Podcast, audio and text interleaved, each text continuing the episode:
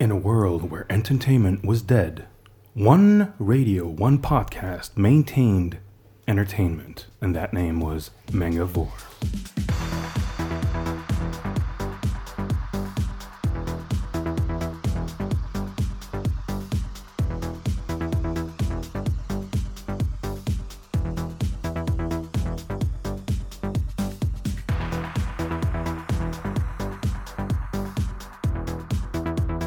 Bonjour à tous, c'est parti pour Mangavore FR, l'émission, saison 4, épisode 7, avec euh, pour moi pour présenter cette émission, comme à chaque fois, Al, ça va? Salut! Euh, Et deux chroniqueurs ce coup-ci, Ness, honneur aux femmes, Bonjour. voilà, et euh, Glou, le Glou-garou, Bonjour! Ça va? Ouais. Et tous les quatre, euh, aujourd'hui, nous recevons l'hydre bicéphale qui a pris le contrôle du magazine Animeland depuis maintenant, quoi, trois numéros, c'est ça? Oui, c'est ça, trois numéros. Voilà, trois numéros, voilà. La charmante Carla Sino que vous venez d'entendre, bonjour. Bonjour. Voilà, et le sémillant Nicolas Penedo. Bonjour. Ça va? Bah écoute, oui, ça va plutôt pas mal pour l'instant. Voilà, bon. Et on va, comme donc aujourd'hui, on va voir vos parcours, hein, ce qui vous ont amené à la tête d'Animeland, euh, comment vous êtes rentré dans le manga, tout ça, etc. Combien de personnes vous avez tué Exactement. Euh, là, on va parler de la nouvelle formule d'Animeland et de tous les nouveaux projets d'animé manga presse. Ness, aujourd'hui, tu vas nous parler de quoi dans ta chronique? Euh, D'une émission qui s'appelle SMAPX. Voilà, donc le Glougarou, je n'ai comme à chaque fois aucune idée du thème de sa Je vais aborder la politique et le manga, et ce n'est qu'un petit volet. Et t'as pas déjà parlé Bon, bref, ok, d'accord, voilà. Il y aura les speed chroniques, comme à chaque fois, voilà. Et euh, sans plus attendre, on va enchaîner avec les news. Breaking news live from Mangavore. Ou presque. On va commencer directement les news. T'en as beaucoup ce mois-ci, euh, Al? Non, pas Non. énormément. Bon, bah, très bien, moi non plus, comme ça on va faire ça assez, assez rapidement. Alors, Taifu a annoncé son invité pour Japan Expo. Il s'agit de Keito Kome, le dessinateur de Spice and Wolf. Voilà. Donc, il sera là évidemment pour des interviews et des dédicaces. Ouais, Depuis cette semaine, il y a la bande-annonce... Ah, tu voulais parler? Ouais, Spice and Wolf, très très bon manga, je le conseille vivement. Ça fait partie des mangas où il y a un vrai fond, euh, des réflexions sur l'économie, la géopolitique, euh, tout en ayant une jolie histoire d'amour. Euh, C'est un peu ce que j'appelle les mangas post-Hunter Hunter, où euh, t'as quand même euh, de la, du jus de cerveau, et c'est passionnant à lire. Alors moi, je voudrais revenir, j'en ai aidé à parler dans deux émissions, puisque je suis ce film absolument, Short Piece, le nouveau Katsuhiro Otomo. Donc depuis cette semaine, il y a la bande-annonce longue qui est disponible sur le net, donc qui Alors, permet du coup, ça fera un bon euh, mois hein, d'ici à ce que le podcast soit diffusé? Oui, oui, c'est vrai.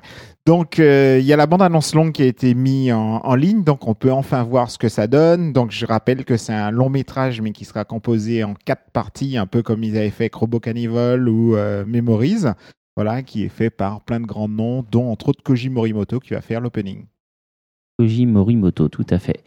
Euh, restons dans l'animation, euh, justement les grands noms de l'animation, puisque Ghost in the Shell Arise, dont euh, on a parlé hein, dans les news des précédents podcasts, si je dis pas d'annerie, il y aura l'avant-première mondiale, hein, c'est pas rien quand même, le 21 juin 2013 à 20h, au Grand Rex. Voilà, c'est en partenariat avec... Oui, je Dans prie. beaucoup d'autres salles en France, euh, un petit peu plus tard aussi. D'accord, C'est plus. assez intéressant de voir que euh, de plus en plus les Japonais font des avant-premières en France, et ce qui prouve bien que... euh, On est le deuxième marché quand même. hein. Voilà, qu'on est très important. Et euh, donc, euh, il- il- voilà, on, on peut faire aussi le succès d'une œuvre. J'ai pas vu qu'il y a certains sites comme, euh, je crois, c'est Kotobuyaki qui a une interface. Kotobukiya Kotobukiya, voilà, qui a une interface française euh, maintenant pour commander, pour que les Français puissent commander directement euh, leurs figurines. Tout à fait. Bah, il y a aussi euh, Good Smile qui euh, est présent hein, en France euh, régulièrement depuis euh, pas 2-3 ans. Ils font des conventions. Là, par exemple, le, le week-end où nous enregistrons là, le podcast, ils sont à l'EPITA, à la convention de l'EPITA. D'ailleurs, j'en profite, puisque je parlais de Kotobukiya. euh, Il y a euh, le artbook euh, de. Ah, Le nom- troisième artbook. Voilà, de Amishita euh, Shunya. Ouais. Euh, c'est la dessinatrice qui fait entre autres toutes les illustrations des, euh, de figurines. euh, C'est de- une nana Euh, pardon, c'est le dessinateur. Ah oui, Euh, je me Je disais. me suis emballé. euh. C'est le dessinateur euh, qui fait toutes les illustrations euh, pour les figurines de DC, Marvel, etc. Chez Kotobukiya, justement. Chez To- Kotobukiya, oui, qui, euh, qui est la, bonne, magnifique. la bonne qualité, ouais. Ouais, Beautiful Noise, qu'il s'appelle, ce, ce bel artbook. Voilà, 2800 yens et justement de, de 2900 yens et justement dedans on va retrouver toutes les illustrations de Marvel, DC, euh, plus euh, Tekken Tournament. Exactement. Mais normal, normal. Comme chaque année, Kazé Collection euh, on, enfin, on annonce ses super agendas à 400 pages, tout en couleur. Là, tu vois, là, je lis un communiqué. Donc, on- Donc, c'est euh, la sixième année, mine de rien, qui font ça, euh, ce, qui doit, ce qui prouve que bah, ça doit bien marcher. hein. Euh, C'est c'est plus le sympa d'avoir un agenda euh, aux couleurs d'un anime euh, que d'avoir un agenda un petit peu tout pourri euh, à l'école. Bah, mais- alors- ce- ceci alors- dit, dans sa grande époque, Pika vendait 20 000 euh, exemplaires de son agenda, ce qui n'est oui, pas oui, oui. négligeable. Alors du coup, les modèles cette année, ce sera les Miss, ce seront du coup les Mystérieuses Cités d'Or, Inazuma Eleven, Bleach et Blue Exorcist. euh, Un voilà. peu pour tout le monde, quoi. Euh, un peu pour tout le monde, ouais. Bon, il y en a trois qui sont bien dedans. ouais. Lesquels Lesquels? Bah, les Mystérieuses Cités d'Or, enfin, je me j'attends de voir ce qu'il y aura dedans, mais je suis pas euh, forcément euh, hyper friand de, de, de ce qui sort. Mais en même temps, c'est normal. Je veux dire, c'est probablement pas la cible, même si j'ai l'impression que la série a un peu le cul entre deux chaises, à essayer de plaire aux trentenaires et plaire aux enfants, vu que la cible principale, c'est quand même les enfants de 9 ans, à mon avis. Bah, Inazuma aussi, c'est les enfants de 9 ans. Ouais, mais du coup, eux, ils essayent de plaire qu'aux enfants de 9 ans, donc du coup, ils le font très bien, et du coup, euh, voilà, et je trouve que le RPG de Level 5 est vachement bien. Mais après, c'est un Pokémon-like et j'adore Pokémon. oh la vache. Ah bah, Euh, le mec, alors, il adore Digimon. Non, mais à chaque podcast, il me fait ça. Le mec, il adore Digimon et il vient me critiquer parce que j'aime Pokémon. Oui, Digimon, non, il mais, C'est la, il y a la guerre ultime. non, mais allô, quoi. Non, mais on a le droit de se faire du bien quand même. Donc, euh, alors j'ai été euh, hier sur le site euh, Conan, puisqu'ils arrêtent plus avec Détective Conan au Japon. Si Euh, seulement ils pouvaient arrêter. oui, si seulement on pouvait savoir qui étaient les hommes en noir, ça serait bien. Ah, je m'en fous, je m'en fous Voilà. qu'ils arrêtent. donc- moi, ça m'intéresse plus du tout de le savoir. Hein. Ah bah déjà, ils ont déjà annoncé trois films à venir encore, euh, hormis celui qui sort le 20 mai au Japon. Et justement, à l'occasion de la sortie de celui qui sort le 20 mai au Japon, il, y a, il va y avoir une foultitude de trucs qui sortent au Japon. Alors j'ai noté quelques-uns. Euh, il va y avoir entre autres euh, six lots différents dans les UFO Catchers Mhm. avec euh, des figurines de Kaitoki, des, des peluches, etc. Euh, va sortir des produits dérivés spécialement pour ça. Euh, dans les salles de cinéma, toutes les salles de cinéma qui vont diffuser le film, il va y avoir un petit store, une petite boutique avec 28 21 produits euh, différents autour de Conan, créés spécialement pour ça. Dans les 7-Eleven, quand on va acheter certains produits, il y aura un petit coupon à détacher à l'intérieur avec des points. Et en fonction du nombre de points, donc pour deux points, on va avoir une carte pour aller euh, de 500 points sur euh, le store de Namco. Pour 4 points, un appareil photo euh, Nikon Coolpix. Pour 5 points, euh, un autocuiseur à la Sonic.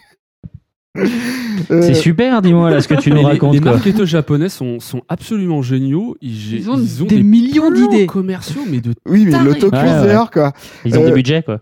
Pour, Oui, euh, eux. pour, pour 6 points, ils vont avoir une invitation au doublage de- d'un épisode de Oh, Conan. c'est sympa, c'est ça. classe ça. Et pour 8, pour 8, pl- euh, 8 points, un lecteur DVD Blu-ray portable avec le dernier film. Oh bah franchement, Classe, ouais, ça, c'est classe, ça. c'est classe, ouais. c'est classe, c'est pas mal. Dans la, Bon, chaîne, après, de on n'y a pas accès, mais bon. Dans la chaîne de restaurants de petit déjeuner euh, Baking, on va pouvoir trouver euh, trois petits pains euh, fabriqués aux couleurs de. Baking, c'est pas Burger King? Non, c'est. Baking, c'est les petits déjeuners à la Non, avec des gros hein. trucs. euh, donc il va y avoir un petit pain à la crème d'orange, un petit pain au citron, un petit gâteau à la crème fouettée, etc. Voilà. Et euh, la marque Premico sort pour la modique somme de 5000 yens une magnifique montre euh, Conan détective. D'accord, ok. Voilà. 30 euros la montre, ça va. Ça va, oui, voilà, effectivement. Bon, après, il faut rajouter les frais de port. À l'occasion de la sortie, donc euh, qui sort là euh, en ce moment au Japon, Arata Kangatari 19 et Fushigi Yugi Gambu numéro 12, qui est le dernier, euh, dans les magasins en fait au Japon, en série ultra limitée, en fait, les gens pourront, s'ils achètent les deux en même temps, choisir en fait entre deux lots de marque-page euh, édition spéciale fait euh, et illustré spécialement pour ça. Il était temps que ça s'arrête. Shigeyuki Gembu, c'est dingue quoi. Cette capacité Bah, qu'ont certains auteurs à écrire une histoire mortelle et ensuite faire une histoire dans le même univers toute pourrie. Mais dis ça, mais tu sais que le pire, c'est que ça se vend encore super Mais bien ça, au ça ne Japon. veut C'est rien dire. Détective Conan, ça se vend encore super bien au Euh, Japon, c'est quand même de la merde. pas- Oh non, c'est pas la même chose. Ah, C'était hyper bien avant. Non, c'est pas la même chose. C'est pas un prélude pourri, c'est c'est la suite pourrie. Mais je veux dire, toi, t'aimes encore euh, Détective Conan? J'ai pas eu le temps de tout lire. C'est peut-être pour ça, voilà. C'est parce que t'as pas lu les 77. Attends, ouais. Surtout qu'à chaque fois que tu commences à te lasser, dire oh non, je vais arrêter, là, ils te ressortent les hommes en noir. Il fait oui, alors on a un renseignement de plus. Ils sont gauchers. Ils sont gauchers. Bref, euh, alors, euh, petite info rigolote, Nobinobi, l'éditeur bien connu donc euh, de contes pour enfants, va se lancer dans une collection manga. On ne sait rien dessus pour l'instant, si ce n'est que ce sera, des, ce sera un catalogue orienté jeunesse, ce qui est plutôt pas mal, puisque il y en a peu, on en a déjà parlé, entre autres avec Greg, euh, avec deux, trois autres personnes dans le podcast, si vous nous suivez régulièrement. Alors, dans le volume 22 de, du manga, que, dont j'arrive jamais à prononcer le nom, qui s'appelle Chiayafura, Ah oui, le truc de carte chez Pika. Furu, pardon. Bien C'est joué. pour ça que j'ai bien dit que j'arrivais pas à prononcer le T'as nom. bien fait, t'as bien Donc, fait. dans le volume 22, il y aura un, un animé spécial fait en série limitée, spécialement pour, pour ça. Sympa. On appelle une OAD. On a justement fait Ouais, un c'est la nouvelle dans mode. Animeland et c'est une mode incroyable et euh, Bah, To Love, déjà, chaque volume de To Love euh, Darkness, il y a un des épisodes du, euh, qui est dans le manga, le plus chaud. Il l'adapte systématiquement en oui, tant animation. qu'à faire. Alors, le plus chaud pour Ça, To c'est- Love Darkness, je sais pas si on, si ça existe puisque tout étant euh, over the top euh, en Ah, non, mais- de. Non, mais C'est- alors, pourquoi un- je dis le plus chaud C'est parce que quand tu lis le manga, c'est chaud, mais sans plus. Mais dans la version Sans animée, plus, euh, ils vont vraiment loin. loin encore. Ah bah, Mon je sais pas jusqu'où on peut aller parce que moi déjà je suis assez choqué par To Love Darkness, mais euh, bon. Oui, mais ça, c'est parce que ce, ce sont des hommes et des femmes que ça te choque. Si c'était la même chose avec que des hommes, tu serais beaucoup moins choqué, Nicolas. D'accord, ok. Ouais, non, mais je vois que euh, si on aime le boys love ici, on n'est pas les bienvenus. D'accord, ok. euh. Le message est passé. Alors, One Piece Z qui sera sorti d'ici à ce que vous écoutiez le, le- le podcast. Euh, L'info qui est quand même plutôt euh, sympa, mais uniquement parce que j'adore One Piece. hein, sinon, je pense que les gens s'en foutent un peu. C'est que, mine de rien, au cinéma, il y aura 80 salles, ce qui est carrément euh, très honnête pour euh, une animation euh, japonaise en France. Puisque, pour rappel, Les Enfants Loups, ça a dû démarrer avec, je crois, 62 salles. avant de monter à plus d'une centaine, mais ça c'était une fois que les, les, les salles se rendaient compte que le film avait vraiment un succès auprès du public. Alors on se doute, il y a peu de chances que One Piece Z suive la la course folle des enfants loups qui est encore en salle, je crois, dans certaines salles en France. Mais c'est quand même euh, plutôt pas mal de voir que l'animation japonaise revient peu à peu dans les salles françaises, entre ça, les avant-premières dont on a parlé, puisque l'avant-première dont on parlait tout à l'heure, on n'a pas, on n'est pas allé jusqu'au bout de l'info, mais c'est faite par Wakanim, qui a déjà fait Puella, Madoka, Magica, j'en ai oublié un. ouais. Enfin, Pola Madoka Magica. euh, il en manque un, il y en a quatre. Je l'ai dit avant-hier à la cérémonie des MS Awards et je me souviens plus du coup. Ok, on va en rester avec trois alors. Voilà. Donc, Bon, alors ma dernière petite news, c'est le chemin des fleurs chez Kazé qui, à partir de juillet, sera adapté en série live. Ouais, avec plutôt- euh, Yuta Tamamori des Kiss My Feet 2 en, en personnage principal. Et D'ailleurs, c'était sur son site qui avait l'info. ok, alors moi ma dernière news, je reviens chez Taifu pour dire qu'ils ont un nouveau titre Yuri qui débarque, Ebisu et Otei, écrit par Sato Nanki et dessiné par Akira Kiduki. Je n'ai absolument aucune idée de qui sont ces deux personnes. Je suis pas sûr que ce soit le plus important, mais, euh, Non, mais bon. j'imagine que les, les, les amateurs de, de jeunes filles qui se font des bisous seront ravis. Hey, non, j'avais encore une news justement, puisque tu parles de jeunes filles, euh, puisque oui, euh, Japan Expo a annoncé euh, un nouvel invité musical. Il s'agit du groupe de danseuses des Jeddies. Euh, voilà, les Jeddisans. C'est Voilà. vrai que cette année, ils ont annoncé, ils ont pas encore annoncé beaucoup pour la, la musique. Ils ont pas encore annoncé beaucoup de monde. euh. Non, ils ont annoncé quelques performeurs, pas beaucoup de, pas beaucoup de monde, euh, donc on est Non, encore ouais. un petit peu en attente. euh, Ouais. Bah ouais, si on fait le, le compte, on a quoi? On a Tetsuo Hara, on a Shoji Kawamori, enfin global, hein, pas juste musique. On a deux invités chez Kyun, l'auteur de H et Ellie, j'ai oublié le nom. H.L.I., ouais, c'est ça. Et de Warlord aussi. Ouais, Warlord, oui, ouais. non, mais du coup, je, non, je cherchais, c'était le nom de cette mangaka. Ah ah Voilà, et donc Kim Byung-jin, l'auteur de Warlord, effectivement. Il y a Taifu, donc, qui a annoncé Keito Kome. On a Maiwa Denki avec des instruments robots, et dans Ouais. justement performeur Exact. musique. On a donc Jadis, qui était donc le, le- le but de cette news, puisque c'est des chanteuses entre 12 et, euh, non, entre 11 et 13 ans. Voilà. Je trouve ça Et intéressant la même année où il y a une expo sur les gravures idols. Je, voilà, je il y a trouve aussi que le. Soleil, Non, Je- mais je je trouve pense que- que... tu vas chercher un peu loin. Je dis pas, non, mais je dis pas qu'il y a une corrélation, mais je trouve que que ça fait, je trouve qu'il y a une euh, collision euh, assez étrange au niveau du coup de la, de la programmation cette année. Euh, Il y a des trucs sur la street food encore, et je sais plus, ils, ils arrêtent pas de passer des, des communiqués. Et puis là, le mois de juin, ça va être le festival des annonces des Oui, éditeurs parce que qui. normalement, euh, début juin, il y a Soleil qui annonce aussi son auteur. Ah, parce que c'est Soleil qui fait venir un auteur cette année. Oui, parce que Soleil a fait son anniversaire aujourd'hui. 10 ans. Oui, c'est 10 ans. c'est les Voilà. 10 ans. Bah, Et tu vois, j'ai à 10 cette ans, c'est ce que je disais. Voilà. Voilà. Oh, très joli, très joli. N'est-ce pas? Oui, c'était le titre de la news sur les Jedis. Voilà. Euh, bah, du coup, moi, c'est fini pour les news. Euh, je moi aussi. Toi aussi, c'est fini? Bah, C'est super. Vous avez des petites infos dont vous, voulez- vous voulez nous Ah, parler, non? Vous serez à Japan Expo Où on sera comme tous les ans à Japan Expo avec, euh, ouais. avec un stand et euh, cette année plein de surprises. Ok. Plein de surprises. Tu veux Plein pas en lâcher surprises. une Non, là on peut pas, on peut rien Ah lâcher là pour l'instant. De quel type? Ah, plein, de- plein surprises. heureuse. Oui, de Ah, type heureuse et euh, venez nous voir sur notre stand parce que là on aura plein, plein, plein de choses différentes à vous, à vous faire partager. Bon, et bah c'est parti. Euh, Le message est bien passé. Et du coup, on va faire notre première pause musicale et on va écouter le titre étrange dont Nicolas nous parlera après Brasil de Cornelius.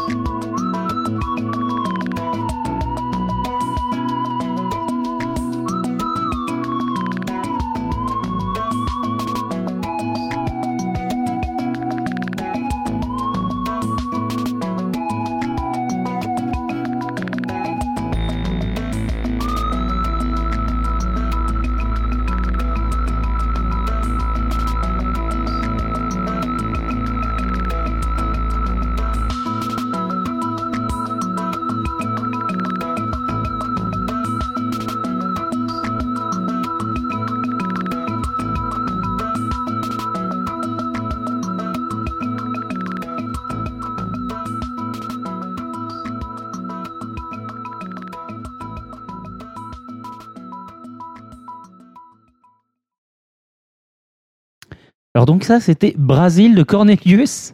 Alors, qu'est-ce qui a motivé ce choix? Bon, disons qu'à la base, quoi. Chercher une zik qui soit sympa, quoi. Bon, bah, Ok. Je pensais vraiment pas qu'il l'aurait fait. Hein. je pensais pas non plus. Non, j'ai découvert Cornelius, qui est un, artiste euh, un peu avant-gardiste japonais euh, dans l'électro via les arts occultifs. C'était un- une époque où j'avais des problèmes, j'avais encore des cheveux. Et euh, ensuite, Cornelius, il a été un tout petit peu connu des animés fans et autres parce qu'il a participé à la bande-annonce d'Appleseed. Il a fait un morceau sur le, côté chanson inspirée par. Et puis, euh, je suis tombé sur cette reprise. euh, exact, exact. oui, oui, oui. Je suis tombé sur cette reprise de Brasil par Cornelius. Je trouve que le morceau original est sympathique et euh, que la version est assez lounge, tranquille et tout. Bon, Voilà. euh, après, euh, effectivement, tu m'avais envoyé un mail en me demandant euh, un morceau de musique. J'étais absolument euh, dans le rush d'un bouclage. J'avais pas la moindre idée. Je voulais pas te mettre Love Me Tender par Elvis Presley. Je t'ai mis Cornelius. Mais bon. Non mais va. assume tes choix, c'est pas la peine d'essayer de bon, prétendre va, que t'avais des quoi, problèmes. Je me hein. sens un peu agressé dans cette émission. Et ben justement, t'as raison de te sentir agressé puisque là, on va braquer les projecteurs sur vous deux pour voir un peu bah, comment vous en êtes arrivé à la place où vous êtes aujourd'hui, puisque donc je le redis, vous êtes les nouveaux rédacteurs en chef d'Animeland, le magazine. Alors, honneur aux dames, on va commencer avec Carla. Quel a été ton premier contact avec le manga? Explique-nous un peu comment t'es tombé dedans, entre Quelqu'un guillemets. quelqu'un lui a jeté sur, jeté sur, la, sur la tronche, il l'a pas aimé, mais après, elle a lu. Voilà. Hmm, non, je, je sais pas. Je pense que c'était euh, en empruntant un bouquin à des potes, euh, ce genre de choses. C'était pas vraiment. euh, n'y a pas eu de révélation, il n'y a pas eu un a- titre où et ensuite Non. tu t'es dit ça y est, c'est non, ma non, voix. c'était euh, en regardant deux trois trucs, euh, en regardant, en regardant la- euh, des, euh, des animés à la télé, dans le club Dorothée justement. Ça, ça s'est fait naturellement en fait, parce que je suis vraiment la génération, j'étais dedans euh, quand, quand, quand le club Dorothée a commencé, j'étais petite, euh, donc euh, pour moi c'était c'était macabre quoi. C'était du japonais, je m'en rendais même pas compte quoi. D'accord. Alors, sans taper dessus, tu sais que les jeunes de Manga News ne savent pas ce que c'est que le club Dorothée? Non mais alors déjà, déjà ça serait C'est quoi le club Dorothée Non mais alors ce serait bien en fait déjà de, de dire les choses correctement. C'est pas les jeunes de Manga News, c'est les, les plus jeunes visiteurs de Manga News. La rédaction de Manga News, ils connaissent le, le club Dorothée quoi. Alors, les visiteurs. Oui, mais parce que c'est pas du tout la même chose parce que là on a l'impression qu'on est en train de dire. le clash Eric Zemmour, calme-toi. Mais c'est ça, on a l'impression que du coup non, mais chez Manga News ils y connaissent c'est un rien. très très très bon site. voilà, hein. Manga c'est- News, c'est un très bon site. Ouais, C'est juste que c'est très drôle. Ah, ça, de c'est lire c'est super le pendant que t'es en courrier train des de- lecteurs, d'interviewer ouais. les rédacteurs en chef d'Animeland, de dire Manga News c'est un bon site. Merci de nous foutre dans la merde. Ah, je reprends. Nous créer des problèmes C'est avec notre rédaction. Il dit, il bat son chien, c'est sûr. Non, mais c'est n'importe quoi. hein. Non, c'est juste que c'est assez drôle d'aller lire régulièrement les euh, les comment je pourrais dire ça les trolls Les commentaires. les commentaires qui sont fantastiques. Il y a un bouquin à faire là-dessus. Non mais c'est normal qu'une émission qui s'est arrêtée il y a 20 ans, il y ait des gens qui sachent pas ce que c'est quoi. Jusqu'ici, ceux- euh, ceux qui sont nés je après, veux dire, surtout. il y a plein de gens. Je suis sûr qu'à table, il y en a plein qui savent pas ce qu'est euh, la maison de Toutou, par exemple. Ah, je ne connais pas. Bah, c'est une émission, c'est un programme pour enfants euh, qui passait dans les années 60, je crois 70. Et moi, je connais parce que ma mère regardait ça quand elle était 70. petite et qu'elle m'en parlait. Bon, alors on va Voilà. reprendre ça d'autrement. La maison de Toutou n'a rien à voir avec le manga, alors que le club Dorothée est au Non, manga ce que ce le que je veux shampoing dire- est aux cheveux, quoi. Ah non, mais alors, de ce Ça, donc, donc, il, bat ses- il bat son chien, en plus il est hargneux. non, mais c'est dingue, hein. et toi, alors, Nico, c'est quoi, ça a été quoi ton premier contact avec le manga? Eh bien, euh, tout a commencé un beau jour de, de- de décembre. Je crois qu'il il neigeait. Ma mère avait préparé du, du cake au melon. Et euh, à la télé euh, passait euh, Goldorak. Et euh, là, j'ai ressenti quelque chose, un frisson me traverser le corps euh, devant le, le costume très moulant d'Actarus.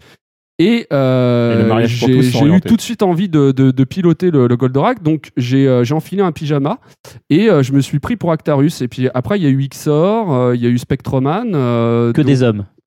En pyjama. Euh, oui, euh, mais pas que. J'aimais bien aussi euh, Candy, parce que j'étais déjà assez pervers à l'époque. raton laveur. Je préfère ne pas me souvenir de ce passage douloureux de la série. Et en fait, je suis tombé tout petit dans la marmite et à ce moment-là, je, je confondais un petit peu tout. Bah, comme Carla, je dirais, je savais pas spécialement que c'était japonais pour moi avec le. C'est rassurant, c'est à la rédaction en chef de Animeland qui sait pas faire la différence entre un Bah, animé japonais et un autre. Non, mais à, à, Non, mais- à- à moins de 10 ans. Non, mais je euh, rigole. Voilà. Voilà. Non, mais c'est bon. Je veux dire, on est vraiment Non, bien accueillis dans cette émission. C'est bon. Il y a une bouteille d'oasis de merde qui a même pas été mise au frais. T'as des granolas euh, dégueulasses sur la table. Donc c'est bon, voilà. Euh, De toute façon, si vous êtes pas content, c'est la même chose. Après, euh, moi de toute façon, je suis dans ce milieu depuis carrément plus longtemps que toi. Euh, J'ai eu des mangas japonais. Je suis sûr que toi, t'en étais encore euh, à regarder Hélène et les garçons. Et voilà, donc euh, voilà, je suis un spécialiste. voilà, quoi. Il faut insérer immédiatement un générique. Oh my god! Choose your personnage dans Tekken. Bagadam, bam, badam, bam. Fight! Je suis en train de mourir. Donc c'est Goldorak ton premier contact, on peut le dire? Oui. Oui. Oui, oui, euh, c'est Goldorak mon premier contact et euh, et puis Xor et puis euh, Capitaine Flamme, Albator euh, et puis j'aimais aussi Musclor, Attends, mais attends, mais, mais tu as quel âge? Parce que Capitaine Flamme, c'est encore Note- plus vieux. Parce note que, à la Carla, rigueur, j'ai J'ai il a eu- 35 ans. Attends, tu m'as merci. déjà posé la question tout à l'heure. C'est horrible ces espèces de questions. Euh, j'ai 35 ans. Faut que tu j'ai plus de justifies un peu, tu cheveux. J'ai plus de cheveux. Effectivement, j'ai connu euh, Goldorak. J'ai. j'ai Il connu- Oui, mais Goldorak a été rediffusé. Donc, mais Capitaine Flamme. Mais repassé Capitaine aussi, Flamme, hein. Oui, je aussi. pense que ça repassait probablement à. la- euh, mais c'est repassé, euh, Capitaine Flamme. J'ai vu ça Ah, quand j'étais Bien petit. sûr. Bien sûr. Bien sûr. Il n'y a pas eu qu'une diffusion, Non. c'était dans les visiteurs du mercredi. J'ai euh, mis la vie, moi, quand dans je les pieds au mur avec Nicolas Quand, Hulot. Capitaine Flamme. et Quand, quand, Capitaine Cola Flamme- Hulot J'ai jamais Oui, regardé ça, moi. les pieds au mur avec. Non, elle euh, était Fabien Légal, Algérie, euh, loin, tout ça. Pas, euh, non. ça date Tu te souviens les. Snorky hein Un seul Bah oui. épisode, tout ça. Oui, bon, mais bah les voilà. Ont été rediffusés sur la 5 il y a à peu près 3-4 ans de ça. Regardez Capitaine aussi Chapi Chapeau. Capi. Bah oui. Pourquoi tu le regardes comme ça non, oui, oui. Chapi Chapeau. Chapi Chapeau. Capitaine Flamme a été, euh, a été rediffusé euh, six ans plus tard. Ah, Et moi, j'ai pas connu euh, Capitaine Flamme. bon, on va Merci prendre Pierre Tchernia. Oui, on est avec euh, Pierre Magique Chiria. C'est super, on est ici pour le quest euh, mon gamer. Ici génial, on. Et donc, c'est c'est comme ça, en fait, que tu es rentré dans le, dans le, le milieu, en fait Tu, Moi, tu je suis faisais des déjà rentré dans le cockpit de Goldorak pour commencer. Euh, oui, oui, voilà. euh, après, euh, après j'ai, euh, j'ai, j'ai acheté Animeland avec son tout premier numéro. Euh, je me suis rendu dans, dans des boutiques un peu obscures, euh, une boutique notamment euh, qui s'appelait DS. Et puis après, je suis allé. Oh, trop bien oui, oui, oui. C'est là où C'est j'ai la acheté- boutique Et là aussi, C'est là où j'ai acheté Animeland pour la première fois. Même chose. Je t'avais dit, je t'avais dit que tu finirais aucune phrase. hein. Oui, oui. Et ensuite, je suis arrivé dans une boutique qui était un peu, un peu bizarre à l'époque. Il s'appelait, euh, il s'appelait euh, Tonkam. Et euh, j'ai eu un contact avec un mec qui était assez intéressant, qui s'appelait Pascal Lafine et qui m'a, qui m'a initié, comme on dit dans le métier.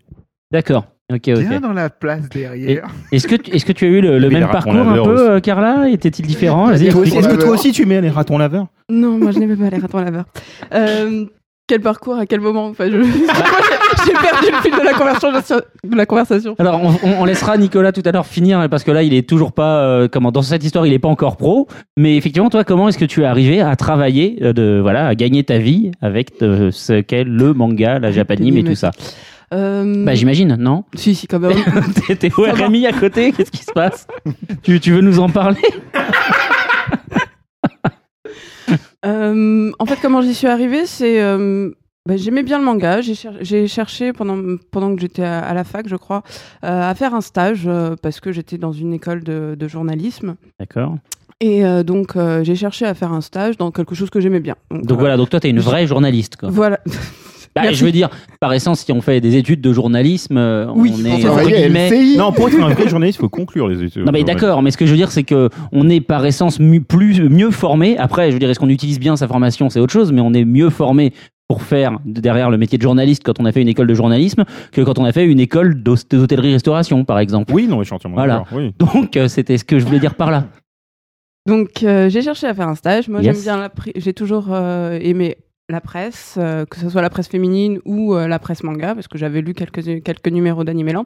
Je me suis dit, tant qu'à faire, autant, autant faire ce stage euh, dans un endroit qui me plaît. J'ai postulé et euh, je suis rentrée en stage, euh, je ne sais plus, je crois en 2005 chez, euh, chez Animeland. D'accord. Donc ça fait 8 ans que tu es. T'en es jamais reparti en fait.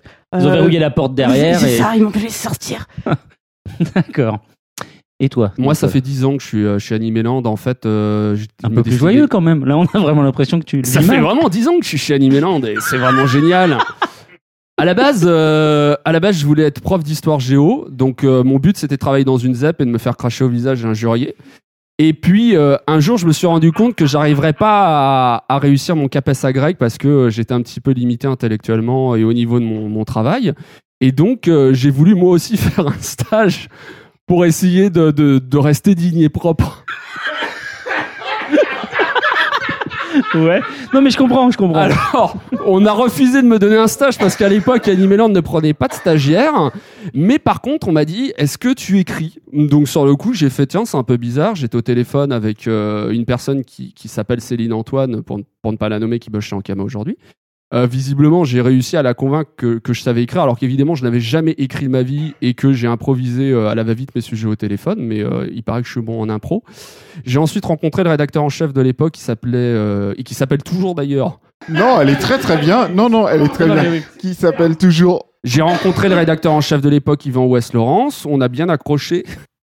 Donc, euh, Animeland euh, m'a ouvert ses portes. Euh, J'ai signé mon premier article sur Hunter Hunter. Ça a visiblement plu. Euh, en plus, il y a eu une confusion. C'est assez marrant parce qu'au départ, je devais faire quatre pages. J'ai signé quatre, euh, deux pages et j'ai signé quatre pages. C'est comme les mecs qui font euh, 10 000 mots au lieu de 10 000 signes. Et euh, en fait, je me, du coup, j'ai j'ai été publié. J'étais fou de joie parce que j'imaginais jamais euh, qu'un jour je pourrais me retrouver euh, au sein de la rédaction d'Animeland. Pour moi, c'était vraiment une élite. C'était des gens inaccessibles. Il n'était même pas question de mettre un pied dans le milieu manga. D'un seul coup, je découvrais que finalement, on reconnaissait euh, des compétences. Comme l'éducation nationale pensait que j'étais vraiment décidément limité et que je n'étais pas digne de me faire cracher dessus euh, par des jeunes de ZEP, euh, Yvan West Laurence m'a dit Bah écoute, euh, qu'est-ce que tu vas faire de ta vie? À ce moment-là, je voulais partir à l'armée. Il m'a regardé avec des larmes dans le regard. Il m'a dit Tu veux quand même pas plutôt rester à Animeland Euh, Je lui ai dit Ok, peut-être. Et puis de fil en aiguille, bah, j'en suis jamais parti moi non plus. Et ça fait donc 10 ans, 10 ans que je suis là. C'est Hôtel California, ton truc. Euh, moi, je comptais mettre euh, en post-prod euh, le générique des Feux d'amour derrière.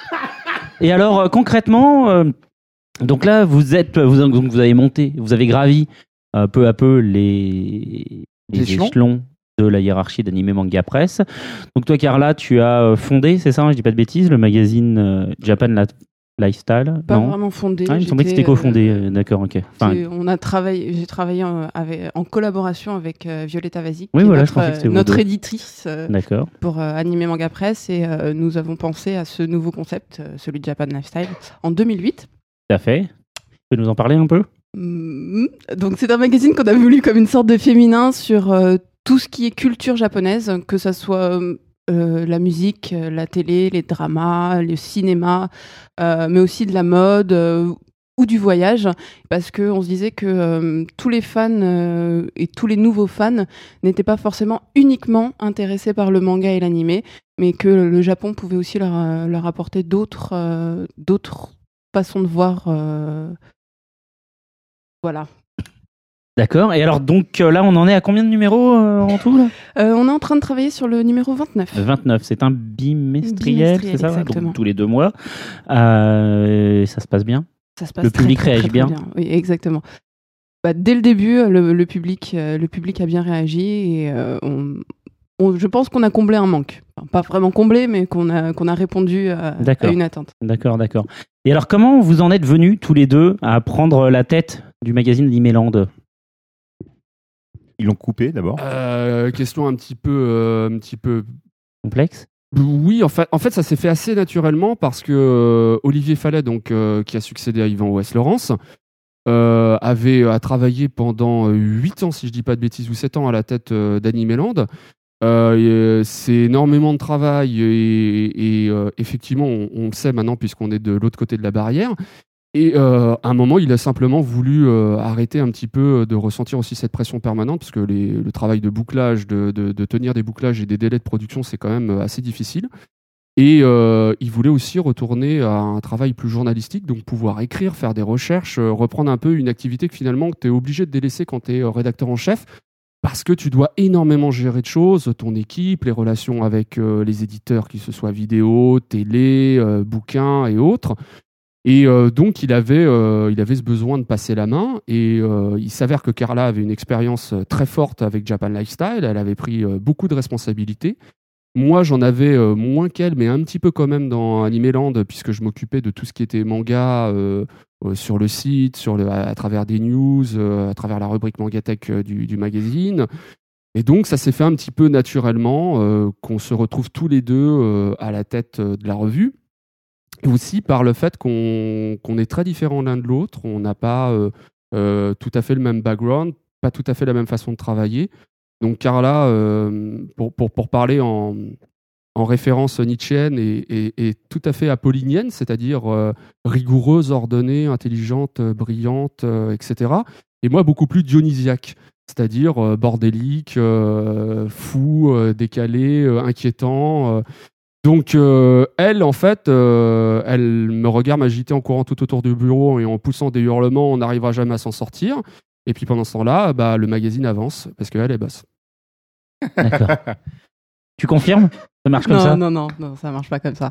Euh, il bosse énormément et euh, je, je, je, je, le calme juste quand euh, il pense qu'on va pas s'en sortir alors qu'on est très très bien parti. D'accord. Alors justement, puisque vous êtes relativement nouveau, au moins sur Animeland, sur ce truc, sur ce poste-là, quelle est la, quelles sont les principales différences, même si tu as commencé à les aborder un peu en détail, quelles sont les, les vraies différences du poste de rédacteur en chef par rapport à celui de simple rédacteur, justement? C'est ah. pas du tout le même poste. Mais Justement, parlons-en, parlons-en, parce que c'est pas évident pour tout, pour tout le monde. Le poste de rédacteur est assez simple, en fait. Par rapport à, une- à une- à un sujet donné, tu dois donner ton avis ou aller chercher des, des informations. Alors que le poste de rédacteur en chef, c'est lui qui doit orienter le magazine euh, pour qu'il te donne une certaine ligne de pensée, une certaine ligne de conduite. On appelle nous la ligne éditoriale. Tout à fait. Euh, et euh, c'est lui qui décide dans quel sens il veut que son magazine aille. C'est pour ça que généralement on dit que, euh, par exemple, pas, pour euh, des quotidiens, on dit que Libé est un magazine de gauche et que Le Figaro est un magazine plutôt de droite. est un journal de droite. Scandale, scandale. Pour prendre une analogie avec la musique, euh, tu prends une partition de, du, par exemple, le Requiem de Mozart, euh, selon que ce soit Karajan ou, euh, ou un autre qui va la diriger, tu n'auras pas la, même émotion, la même sonorité, alors que pourtant c'est la même partition. Donc euh, Carla et moi, nous, nous, imprimons une marque, donc nous, euh, pointons vers l'horizon, euh, là où le soleil se lève, nous nous, orientons, puisque orienter, c'est aller vers l'Orient, donc chercher la, lumière. Et, et du coup, du coup, effectivement, c'est tellement plus difficile parce que, comme dit Carla, finalement, pour le rédacteur, c'est presque simple d'écrire un article. Enfin, c'est pas facile en réalité, mais quand tu as de l'expérience, ça, ça va. Mais quand tu dois dire à la personne comment elle doit orienter son article, tu prends une responsabilité qui est lourde, c'est-à-dire que tu, tu- tu dois réfléchir à, à ce que le lecteur va lire dans le magazine, comment l'information va être traitée, sous quel angle, et donc ça implique des, du, respect par rapport à ton rédacteur, mais surtout aussi respect par rapport à tes lecteurs. Et euh, décevoir tes lecteurs, je pense que c'est ce qu'il y a de pire pour un rédacteur en chef. D'où l'importance d'être euh, extrêmement prudent et concerté et réfléchi sur euh, les décisions qu'on prend. Alors tout à l'heure, dans la deuxième partie de l'interview, on abordera plus en avant les différentes, euh, les différentes transformations qu'ont subies Animeland avec sa nouvelle formule. Mais du coup, puisque là, vous parlez de la direction que vous donnez, des, voilà, ce genre de choses, vous, quelle est la direction dans laquelle vous voulez emmener Animeland, justement? Euh, on aimerait que Animeland soit vraiment un magazine euh, professionnel dans le, dans le sens où on veut donner beaucoup plus d'informations avec une densité vraiment supérieure à ce qu'il y avait avant. C'est euh, notre idée. Euh, plutôt que de favoriser de la légèreté, on aimerait que euh, le public en ait pour son argent quand il, achète Animeland et que euh, il voit vraiment l'intérêt entre lire un magazine de presse papier spécialisé et de lire quelques infos sur Internet. Alors quand, quand tu dis ça, j'imagine que tu veux pas dire derrière que vous avez rajouté plus de pages pour faire plus de news. Non. Qu'est-ce que tu veux dire par euh, plus d'informations? Voilà, c'est quelle est la justement qu'est-ce qui différencie pour Des articles, vous euh, des articles de fond. Des articles de fond, des articles mieux gérés, puisque des articles avec beaucoup plus d'entrées, euh, des encadrés, des, euh, des portraits, euh, des dossiers plus complets et plus développés, euh, des interviews qui sont toujours complétées par d'autres euh, d'autres entrées, euh, euh, comme des, euh, des, des fiches d'identité des, des, des personnes qu'on interviewe. Ce, ce genre de petites choses que euh, il fallait chercher avant, alors que là, on, on vous donne quelque chose de clé en main. Le problème, euh, Non, non, c'est parce qu'en fait, c'est justement, je me disais depuis un certain nombre de temps, je trouvais que Animeland ressemblait de plus en plus à euh, Animeland de, euh, comment il s'appelle? Extra. Oui, c'est-à-dire que euh, en fait, Animeland avant faisait beaucoup d'articles longs. Il y avait des articles longs, concis, détaillés. Et euh, en fait, dans les derniers Animeland, moi depuis un moment, euh, c'était souvent des articles de pas plus de deux pages. Alors de temps en temps, quand on a de la chance, on allait jusqu'à trois. Mais ça restait très très court et euh, du coup, euh, il n'y avait pas. euh, c'était plus euh, un avis et un résumé. Il n'y avait pas justement euh, Alors, je, ce que Coyote fait en ce moment. Et Euh, donc justement, euh, ça La provoque, c'est casser- le- c'est la provoque. allez-y. je vais, casser un mythe. Euh, Je vais casser un mythe. Euh, les, les anciens articles d'Animeland, enfin, je parle d'il y a longtemps, Mhm. hein, qui, euh, qui sur euh, quatre pages euh, euh, avaient euh, 12 millions de signes. euh, Enfin, on parle, on parle en signes quand on parle de dans les dans les magazines, mais qui euh, qui paraissaient extrêmement longs. C'était aussi beaucoup de verbiage par, par- parfois. C'est quelque chose qui qu'on avait réduit. Les- les lecteurs ont pensé que en coupant des pages, on coupait de l'intérêt, mais en fait non, on réduisait juste pour donner l'essentiel. Là, on, on est passé à l'étape encore au-dessus. On a l'essentiel qui n'est plus, euh, qui est épuré de tout le verbiage, mais on a du plus. Et c'est ce, sur ce plus que nous on mise en fait. Effectivement, Carla a raison. Si vous reprenez les anciens numéros d'Animeland et que vous les relisez aujourd'hui, c'est, c'est, enfin, c'est pas que c'est impubliable, mais on peut plus faire ça actuellement. C'est Avec les- Internet, les- en fait. Oui, aussi à cause d'Internet et parce que le, le mode de relation des lecteurs à la, qui sont à la recherche d'informations a changé. Il faut se souvenir qu'à une époque, Internet n'existait pas. Ça paraît difficile à croire pour certains. Et donc, on ne savait r- Comment est-ce qu'on fait pour être journaliste sans Internet? Voilà comment est-ce qu'on faisait? C'est incroyable. hein. À, à l'époque, euh, tu n'avais aucune info sur les mangas, l'animation, mais rien. Donc, du coup, ça valait le coup de faire une page de résumé, par exemple, pour présenter une œuvre, parce que pour mettre la main sur cette œuvre, c'était vraiment difficile. Mais aujourd'hui, tout est accessible très facilement. Donc, nous, on est obligé d'aller au-delà. Et c'est pas plus mal, parce que c'est un challenge. Et nous, ce qu'on veut apporter, c'est comme dit Carla, c'est un contenu, c'est-à-dire que quand tu lis une interview, quand tu lis un article, tu apprends vraiment quelque chose. Tu repars avec une information, tu appréhendes mieux l'œuvre. Parce que le travail du journaliste, c'est d'éclairer une œuvre. Et, c'est, et, l'angle d'approche, c'est la façon dont tu vas éclairer cette œuvre. Mais euh, que ce soit à travers les interviews ou les dossiers, on cherche à donner un contenu qui fait que la personne appréciera encore plus l'œuvre si elle l'aime déjà, ou aura envie de la découvrir et la comprendra mieux si elle ne la connaît pas déjà. D'accord. Bon. Et Ça donne bah. envie d'acheter le magazine en tout cas. Donc, euh, alors, avant d'attaquer la seconde partie de l'interview, on va se tourner tous vers toi, Ness, et écouter un peu ce que tu as à nous, à nous dire aujourd'hui sur. euh, comment t'as dit déjà le nom de l'émission Euh, SMAP SMAP X Map. Euh, Voilà.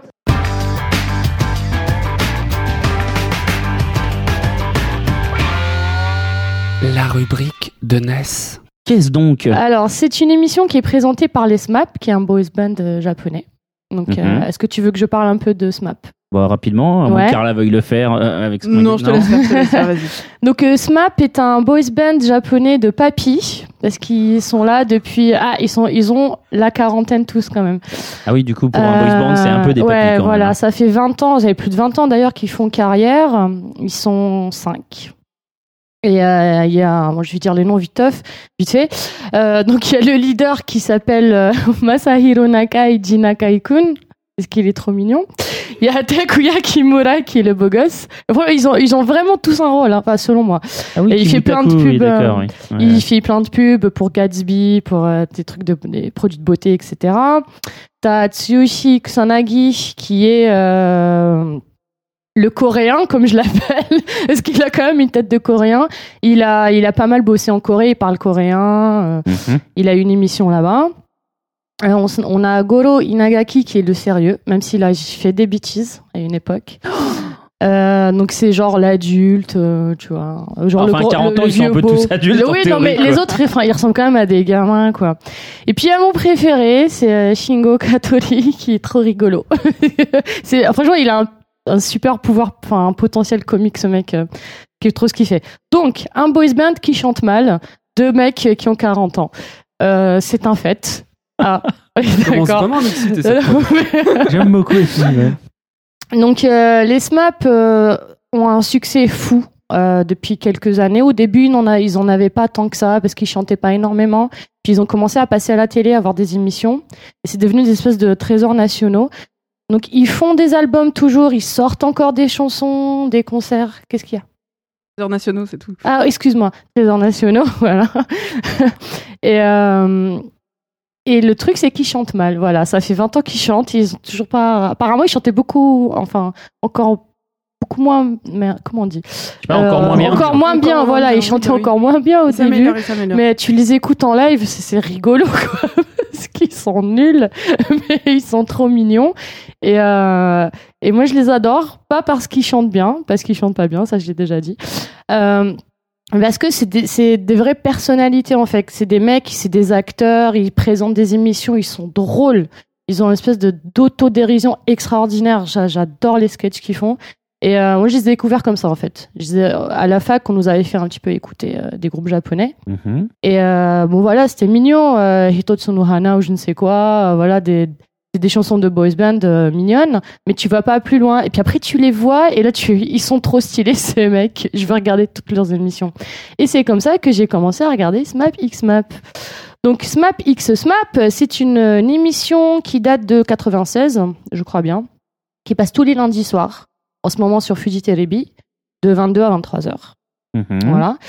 Donc, euh, c'est une émission qui est faite en trois parties. Il y a une première partie qui est euh, le bistrot SMAP, où tu as une compétition euh, de cuisine. Tu as une partie sketch, jeu, etc. Et puis un petit live à la fin. À chaque fois, ils, font, ils performent euh, une petite chanson. Donc, c'est Nakai-kun, donc le leader qui host. En gros, c'est, on va dire, le.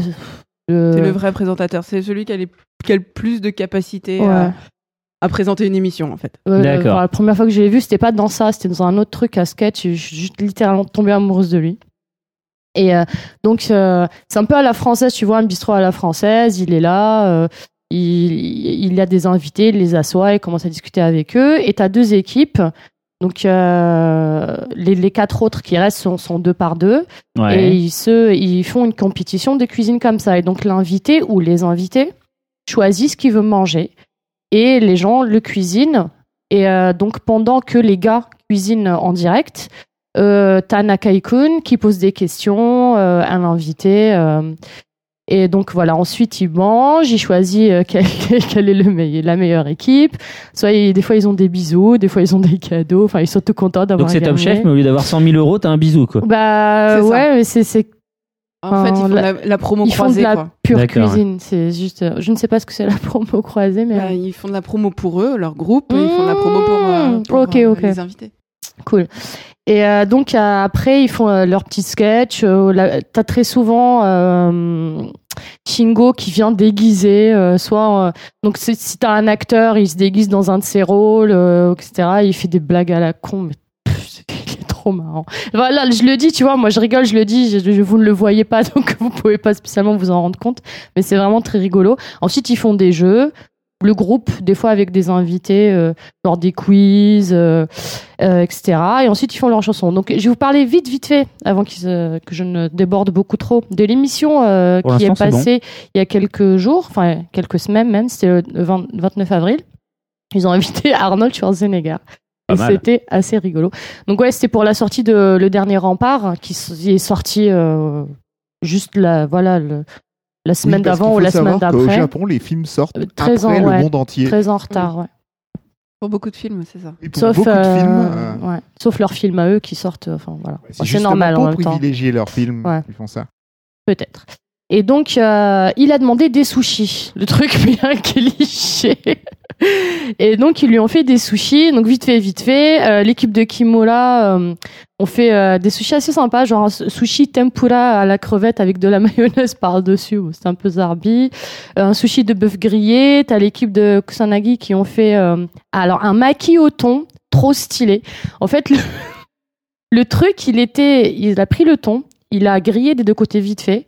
Ensuite, il l'a refermé, il a mis le riz à l'intérieur. Et par-dessus, il a mis euh, du, du, euh, de, de l'oursin. Voilà. D'accord. C'était Ah, euh, franchement, mais euh, donc euh, Kimura a privilégié un côté un peu traditionnel, à côté de rigolo. l'oursin Mais ça a l'air tout le temps super bon. Ça a l'air hyper bon. Ça a l'air hyper bon, c'est super frustrant parce que t'as trop envie de goûter quoi. Les Japonais adorent faire des émissions de cuisine. Ah mais tout le temps, tout le temps et puis bouffer hein, surtout. Ah, là et, euh, et donc euh, l'autre équipe a fait des trucs beaucoup style plus raffiné, plus joliment présenté, etc. Et à la fin, euh, Schwarzenegger a choisi l'équipe un petit peu plus traditionnelle entre guillemets. Mais c'est bien, il a compris la mécanique. Il a Donc euh, il y a eu une des vraies interviews intéressantes sur euh, son boulot de gouverneur, euh, sur ce- son boulot d'acteur, les cascades, etc. Des petites anecdotes, jusqu'au moment où il commence à le tripoter. Il a commencé à jouer des, des pectoraux. Il a 60 ans, je veux dire, ses Ah, muscles, c'est bon, quoi. ah non, mais il en a des trucs de ouf, hein, sérieusement. Et puis il est immense et tout. Bah, bah, après, bah, par Bah, rapport à des petits voilà, japonais, Jap. c'est marrant. Et donc, euh, qu'est-ce qui. Alors, le truc vraiment, vraiment stylé qu'ils ont fait cette fois, c'est qu'ils ont invité euh, Murakami, si je ne me trompe pas. Le, le dessinateur qui est très très connu en France, qui a fait des trucs à Versailles, euh, voilà. Et euh, ils ont fait donc le, le petit jeu de, de, de la- de cette semaine-là, c'était un cours de dessin. Donc tu as un gars qui est juste fameux, extraordinaire, le gars culte, qui débarque en mode prof. Bon allez les petits smaps, euh, je vais vous apprendre comment dessiner des fleurs aujourd'hui. Et donc voilà, ils ont dessiné et tout, c'était assez rigolo. Bah, toujours ils font des petites blagues, etc., des petits sketchs. Et euh, voilà, et puis il y a eu un, petit jeu à la con aussi assez marrant où ils ont pris euh, deux sushis, un avec plein plein de wasabi, et l'autre sans rien. Et c'était genre, allez, si t'es un homme, tu le manges. Et il y en a un d'eux qui a été obligé de manger celui euh, avec plein de wasabi parce qu'ils l'ont obligé en fait. Il a fait non, non, je choisis celui où il y a moins de wasabi. Puis c'était là, ah ouais, t'es sûr, t'es sûr, t'es sûr. Il a été obligé de le bouffer. Ça a été affreux pour lui. Et, C'est un euh, peu leur touche et pas à mon poste. ouais, Schwarzenegger l'a fait aussi. Non, ça n'a rien à voir, Euh, arrête. C'est c'est genre les meilleures les, les meilleures audiences du lundi. D'accord. De, de, Ouais. de Mais la soirée sur, euh, sur Fuji TV. Enfin, C'est euh, c'est un truc phénoménal. Tout à l'heure, tu disais que c'était des légendes, mais euh, mais pour la télé, c'est les meilleurs euh, Mm. les, les meilleurs Mm, mm, euh, invités en, en type variété ou les meilleurs hosts quoi. D'accord. Et ça, ça, ça change énormément de, ce- de- des choses qu'on peut avoir en France. C'est un peu comme ce qu'on a en Amérique. Allez, admettons euh, le Hélène DeGeneres Show, des choses comme ça, où c'est très convivial, où ils blaguent, ils dansent, ils rigolent, euh, ils se ils se foutent de la gueule les uns des autres. Ouais, comme dans Touche pas à mon poste. c'est- non mais touche pas à mon poste, c'est de la merde, arrête là. Et, euh, et donc même pour alors quelqu'un qui serait euh, contre la télé japonaise, parce que moi je connais plein de gens, même qui si ils adorent le Japon, même s'ils ont fait du japonais, qui ne veulent pas regarder ce genre de choses parce que euh, c'est de la folie, parce que c'est bizarre, parce que c'est trop bruyant, il y a trop de couleurs ou je ne sais quoi. C'est une émission Et qui se les nanas, elles laisse. servent à rien. Non mais Parce que souvent, elles sont juste là pour accompagner le mec. Oui, mais là, je parle de cette émission. Elle se laisse super regarder, mais ultra facilement. Elle est intéressante. T'as as des pures recettes de bouffe. Et c'est rigolo. Voilà. Donc, euh, Smap, X-Map, Bistro Smap. Et en plus, t'es dans les temps. Cool. Pas nice. mal. Pas mal, pas Cool. mal. Cool, cool, cool. Ok. Et on va donc se retrouver euh, pour la deuxième partie de l'interview tout à l'heure euh, avec Gravity de Maya Sakamoto.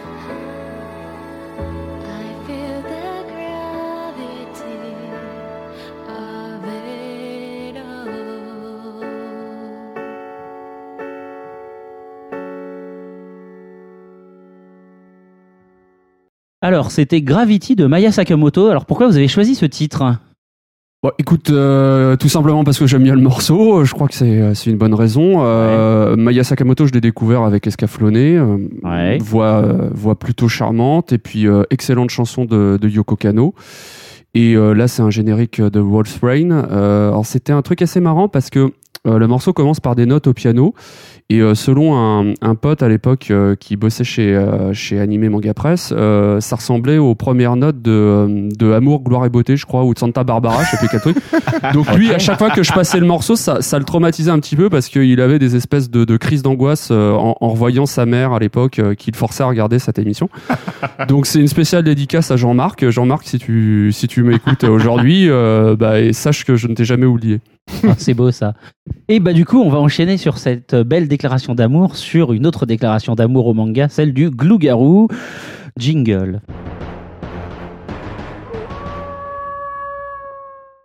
Donc, bonjour. Voilà, pour l'instant, une fois de plus, je vais, je vais réaborder euh, un sujet que les gens trouvent plus ou moins douteux, mais euh, Comme toutes tes chroniques. comme toutes mes chroniques. Mais euh, je réaborde d'une manière ou d'une autre la politique euh, et le manga et euh, comment ça, comment ça, d'une Ah, manière ou d'une autre Ségolène. aussi, bien entendu, mais justement, c'est-à-dire que Ségolène ne, fait qu'une partie, parce que ce soit dans différents pays ou pas, au Japon Ah notamment, donc pas juste en France. pas juste en France. D'accord. Pas du tout. En l'occurrence, j'ai commencé par la France en posant une question qui me semble relativement évidente et je- qui, suite au- à la publication du ras-le-bol des bébés zappers, Enfin, il y a 20 ans. hein. il y a 20 Ouais, ans, mais attendez, attendez aux, aux, aux élections présidentielles qu'il opposait à Nic- Nicolas Sarkozy, elle avait fait une déclaration par rapport à une politicienne euh, japonaise en lui disant, en expliquant que bah, les mots, malgré tout, euh, de la femme japonaise, c'était dû au manga. Absolument. Donc ça, par la suite, euh, on- nous savons que nous, nous connaissons une personne dans la personne dont qui est euh, le Kobito de d'Ayaku Shop. D'accord, exact, oui. Et qu'est-ce qu'il a Il est très avait été- ami qui- avec. euh, Non, il avait été chopé par la NHK en disant que pensez-vous des déclarations de votre candidate à la présidence euh, de votre pays? C'est donc lui dont tu parlais dans la chronique précédente ou celle d'encore avant, d'accord. voilà. Et Son donc- anonymat. Son anonymat est fini en maintenant, je te dénonce. Non, non, mais le pauvre, il s'est retrouvé dans cette situation-là. Et euh, donc voilà, plus ou moins dans certains. Au Japon, parfois, l'image qu'on peut, qu'on peut avoir, c'est-à-dire que c'est nous quand même nos candidats à la présidence qui se retrouvent dans ces genres de, de, de, de, situations. Et donc, la question que j'avais posée à l'époque, qui me semblait plus ou moins euh, Légitime. légitime, qui était de dire voilà, vous, êtes, vous entre guillemets, geek et otak complet et total, vous allez voter pour qui, quels que soient vos, euh, quels que soient vos, euh, vos penchants. Est-ce que vous, d'une manière ou d'une autre, et si vous êtes suffisamment impliqué, si vous êtes, si c'est votre, si votre passion est suffisamment poussée, est-ce que vous, est-ce que vous, est-ce que vous sentez raccord de voter pour quelqu'un comme Ségolène Royal? Ah bah Non pas pour ses idéaux, impossible. C'est impossible. mais voilà, d'une manière En ou plus, moi, je l'ai vécu, alors. donc, oui, non, mais euh, plusieurs personnes disaient non, mais attendez, d'une manière ou d'une autre, pas de problème. Sarkozy était un monstre, donc conclusion, je vais voter Ségolène, je vais voter Non, Ségolène mais et Royal. Sarkozy aussi pense le même genre de choses. Non, du Non, tout, du tout. absolument. Attends, il y avait son- déclaration. Son fils qui en lisait Non, des mangas. Il, donc, il lit Naruto, effectivement. Il est très fan. Moi, je l'ai vu très souvent. euh, Il a- quand même un Non, fils qui est producteur de rap hardcore euh, Ouais, français. Ouais, ça a rien à voir avec classe. pas de risque. Mais moi, j'imagine très bien euh, Sarkozy euh, en train ou tous les mecs de la droite en train de s'éclater sur Sanctuary, tu vois, de, de Bull Hanson. Battle et, Royale, euh, Battle Royale. Ouais, ou Battle Royale, des trucs comme ça. Donc, euh, je pense qu'il y a du, il y a peut-être du manga de droite et du manga de gauche. Mais j'avais eu un extrait de, des bébés zappers euh, par notre, euh, notre journaliste Rui Pasquale, et euh, il y avait quand même cette phrase extraordinaire où il était écrit. Censément de la plume de Ségolène Royal, mais enfin j'imagine que c'était euh, quelqu'un à qui elle avait dû payer pour faire des, des recherches. Et, et cette personne avait quand même écrit que Tom Sawyer était une série de science-fiction. Donc, euh, alors effectivement, peut-être que l'animation et le manga rendent con, mais alors par contre, ouvrir un bouquin de temps en temps, euh, ça peut être Ça sympa aussi. mal, ouais. ça bien. Oui, mais des blagues comme ça, t'en as eu plein. T'avais Télépoche avec son fameux euh, Son Goku euh, qui devenait Dragon Ball sur son nuage magique. Et avec Dragon Ball Z, ils avaient fait. euh, C'était Dragon Ball et son fils Dragon Ball Z. Ouais, enfin, Oui, on, on va pas, on, on va pas blâmer Télé Donc- Z ou Téléstar. là, non, non, pas, à la rigueur, que- ces trucs, des blagues comme ça, t'en as eu ça plein. un autre jour, du coup. Là, le seul truc, c'est que pour le moment, il s'agit justement d'une manière ou d'une autre, soit du- d'une part du- d'une ignorance totale, donc conclusion des gens qui, euh, qui publient une fois de plus sans aucune, sans vérifier leurs sources. Oui, mais c'est ça qui est soit, bien. attends, soit de manipulation mé- médiatique délibérée. Oui, mais c'est ça qui est bien parce que tant que des gens comme ça, euh, quand ils font ce type de bouquin, on retrouve ce type d'erreur. Si tu veux, c'est pas, euh, c'est difficile de les prendre au sérieux jusqu'au Non, bout. non, non, c'est là où je suis pas d'accord si avec toi. c'était hyper bien informé, là, ça deviendrait dangereux. C'est là où je suis pas d'accord avec toi que c'est que d'une manière ou d'une autre, oui, forcément, on va dire euh, les otaques qui bavent, euh, ceux qui sont un peu plus normaux et autres geeks vont d'une manière ou d'une autre euh, flairer l'erreur, mais le grand public gens n'a ouais. aucune idée de cette histoire. Oui, mais ça marche pour plein de trucs. Hein. Regarde, à l'époque d'Hélène et les garçons et toutes les séries comme ça, il y avait ce genre de, de polémique à la con. Tu sais, tu as toujours, de toute façon, à partir du moment, c'est comme ça que tu reconnais le succès. hein. Dès qu'un truc marche, automatiquement, tu auras un bouquin ou des choses qui vont sortir autour. Après, le grand public, va où, il marche toujours, hein, que ça soit bien écrit ou non. Le plus grand public marche toujours. Comment ça, où est-ce qu'on qu'on va? Bah, je veux dire, le, là, le, le thème, c'est. euh, on parle de politique ou on parle des bouquins qui sont écrits? C'est ça que j'aimerais comprendre. C'est, c'est Les deux sont liés d'une manière ou d'une D'accord, autre. ok. Les deux, Ok. les deux sont liés. Moi, je posais, moi, la question que je posais, c'est à l'heure actuelle, en gros, si tu es, si tu es vraiment un, Un geek ou un geek ou otaku un, ou un- un un- mangavore. voilà, vraiment un, un mangavore, est-ce que, est-ce que à, à- à l'époque, d'une manière ou d'une autre, c'était justifiable de pouvoir voter euh, Ségolène ou pas? Mais enfin, tu votes pas. euh, enfin, tu tu, Tu votes pour pas, t'élis le, le mangavore de l'année, quoi. Je veux dire. un Non, tu n'élis pas les donné- mangavores de l'année, mais d'une manière ou d'une autre, tu votes, tu votes pour une entre guillemets pour une philosophie, pour des directives. On est d'accord. Ouais. S'inscrivent d'une manière ou d'une autre dans, ce- dans, ce- dans cette histoire, ton style de vie. Selon à quel point tu es atteint. Comme si, le, comme, si- comme si le manga ou l'animé était entre guillemets une, Une, Une maladie. Ouais. Euh, selon si tu es plus ou moins atteint, malgré tout, tu es plus ou moins concerné par ce qu'ils vont en faire. Ouais. Si tu es fan de manga euh, dans la région euh, de Tokyo, le gouverneur Ishihara, t'as pas envie de voter pour lui. Non, mais. non, mais je- t'as pas envie de voter pour lui de base. Ouais, voilà. Ouais. Déjà a pour un- commencer, merci. Moi, je suis Il a d'accord. quelques autres soucis à part le manga. En fait, J'essaye justement, j'essaye d'être d'être plus objectif et d'analyser le truc sans passion ni préjugés, en disant voilà, qu'est-ce qui se passe? Moi, je sais ce que je ferais, bien entendu. Maintenant, j'ai été étonné de voir des gens à l'époque qui étaient excessivement fans de manga. Je mais pas des petits mecs qui, qui avaient euh, oh genre hey, j'ai 3000 mangas. Non non, Ouais, c'est- mais- tu, rentres, tu, tu ouvres la porte de chez eux, tu dis ah t'as un problème. Et Ouais, mais. Oui. Le truc, c'est que. Enfin. Je veux dire, grosso modo, euh, ta question, c'est de demander si t'as le choix entre un vrai démocrate, euh, mais qui conchit le manga, et un dictateur, mais par contre qui est animé fan au dernier degré. Tu prends le euh, pour qui dictateur, tu, toi Pour qui tu choisis ça dépend. Je veux dire. Moi, je- euh, je, le dis ouvertement, tout dépend d'à quel point t'es atteint. De nouveau. Mais Le problème, c'est que ce genre de contradiction, t'en as plein partout. T'as par Oui, exemple voilà. des gens euh, qui, qui touchent des allocs parce que euh, maladie, problème et autres, et qui vont t'expliquer en même temps euh, que c'est un système d'assistanat et qui vont voter à droite euh, parce qu'ils pensent que la loi de la jungle, ça serait quand même mieux pour fortifier les gens. T'as, euh, je connais des personnes, par exemple, euh, qui ont un beau-fils arabe et qui votent FN parce que euh, ils aiment quand même pas trop euh, les Noirs et les Arabes. Donc, enfin, t'as- des contradictions comme bien, ça bien entendu. totale hallucinante et tu, tu, tu comprends pas comment ça marche dans la tête des gens. Alors moi ensuite pour l'élection euh, Sarkozy euh, royale, je me suis vraiment plutôt concentré sur des sur des valeurs aussi pour trouver euh, enfin travail, chômage, économie et, Bien etc. entendu, bien entendu. Et euh, donc c'est vrai que en tout cas pour moi j'ai pas du tout pris cet élément en, en compte parce que je pense que euh, quelle que soit la personne au pouvoir en fait ça empêchera jamais l'industrie de fonctionner à ce niveau-là. Bah, euh, ça dépend d'une manière ou d'une autre. Si t'as si des interdits qui sont foutus, si, bien sûr. que Ton si. truc, ça marche pour Adobe. Quand Pour tu vois, Adobe. Ah, tu tu t'achètes des mangas en, en japonais, c'est bon. non, mais quand tu vois, quand tu vois Ouais, Ishihara, Oui, c'est vrai que euh, du coup, Mais cela raconte. Oui, mais là tu parles, tu parles, tu parles du Japon, mais en France la censure c'est quand même euh, relativement faible. Il y a eu euh, une interdiction sur un bouquin qui s'appelait Rose Bonbon, je crois chez Grasset. C'était Ouais. accusé d'être un bouquin Ouais. euh, qui faisait la promotion de la pédophilie. ouais. Euh, mais le, le bouquin de Rob Grillet, euh, ultra pédophile pour le coup, avec un genre de marquis de Sade qui torture et viole une petite fille euh, sur tout le bouquin, a été vendu euh, bon sous, sous couverture, enfin sous reliure plastifiée quoi. Genre pour pas que les petits enfants puissent le feuilleter en boutique. Donc tu vois, ça, dans le genre hypocrisie totale. Ouais. On se doute bien évidemment que c'est les petits enfants qui vont le feuilleter en boutique et pas du tout les gros sadiques qui vont acheter ça évidemment. Voilà. Donc euh, je pense que même si Royal elle haïssait le manga ou, ou autre, euh, elle pourrait pas faire grand chose contre ça, contre interdire les émissions, interdire nos lives, euh, Si d'une manière. interdire Mangavore, je veux dire voilà. à foutre. Hein. Est-ce Non, mais elle a plus, elle a, elle pas ce pouvoir-là. Mais Non, je pense qu'elle a pas ce pouvoir. Alors là, par contre, je suis désolé. En termes de politique, bien entendu, vous pouvez faire par- passer d'une manière un bilan sur certaines censures, certains trucs. Si dès l'instant, tu arrives à démontrer, comme à l'époque, elle, elle le clamait haut et fort, que d'une manière euh, que la délinquance, par exemple, était liée d'une ma- euh, de manière à cette forme entre guillemets de, de, de, de nullité, Il a pas tort. elle peut parfaitement le faire puisque d'une manière ou d'une autre, elle te elle t'e- elle t'explique. Attendez, voilà, à l'heure actuelle, si quelqu'un brûle ta bagnole ou si à l'heure actuelle des gamins sont en train de s'entre dans les couloirs du- du- du- du- d'une école, c'est parce que ils ont lu, ils ont, ils ont vu Ken le survivant et lu Dragon Ball. Mais Si- tu, Non, tu, non, tu peux, tu peux censurer des gens, tu, enfin, tu peux censurer des œuvres, mais tu peux pas, tu Pas peux pas condamner un genre, genre. quoi. Tu peux pas dire, si, bah non. si, non, tu peux si. créer une polémique, Ah euh, David, parce que euh, aux États-Unis, avec la fusillade qu'il y a eu dans le cinéma euh, avec Batman, euh, Oui. je veux dire, Batman n'a pas été interdit de diffusion. La structure légale n'est pas du tout la même qu'en France. La Ouais, mais- constitution n'est pas la même mais non tu plus. t'interdiras tu jamais. peux pas interdire un genre. Tu t'interdiras pas One Piece Non, euh, sous prétexte qu'il y a des actes de piratage. tu peux mettre des barrières. Bah, encore, tu tu peux peux, mettre interdire euh, One Piece, oui, mais tu pourras pas interdire tout le shonen manga parce qu'il Tu faut peux mettre démontrer des que barrières. le- voilà, tu peux mettre des barrières. Je me rappelle, euh, dans les années, euh, bah, à l'époque Club Dorothée, il y avait le CSA. Donc, euh, ça avait commencé d'abord avec Muscleman. Ils avaient commencé à faire chier euh, AB euh, régulièrement pour ça. Et puis, à un moment donné, il y a eu un problème sur un épisode de Dragon Ball. Il y avait euh, Piccolo qui cassait les deux jambes de Goku.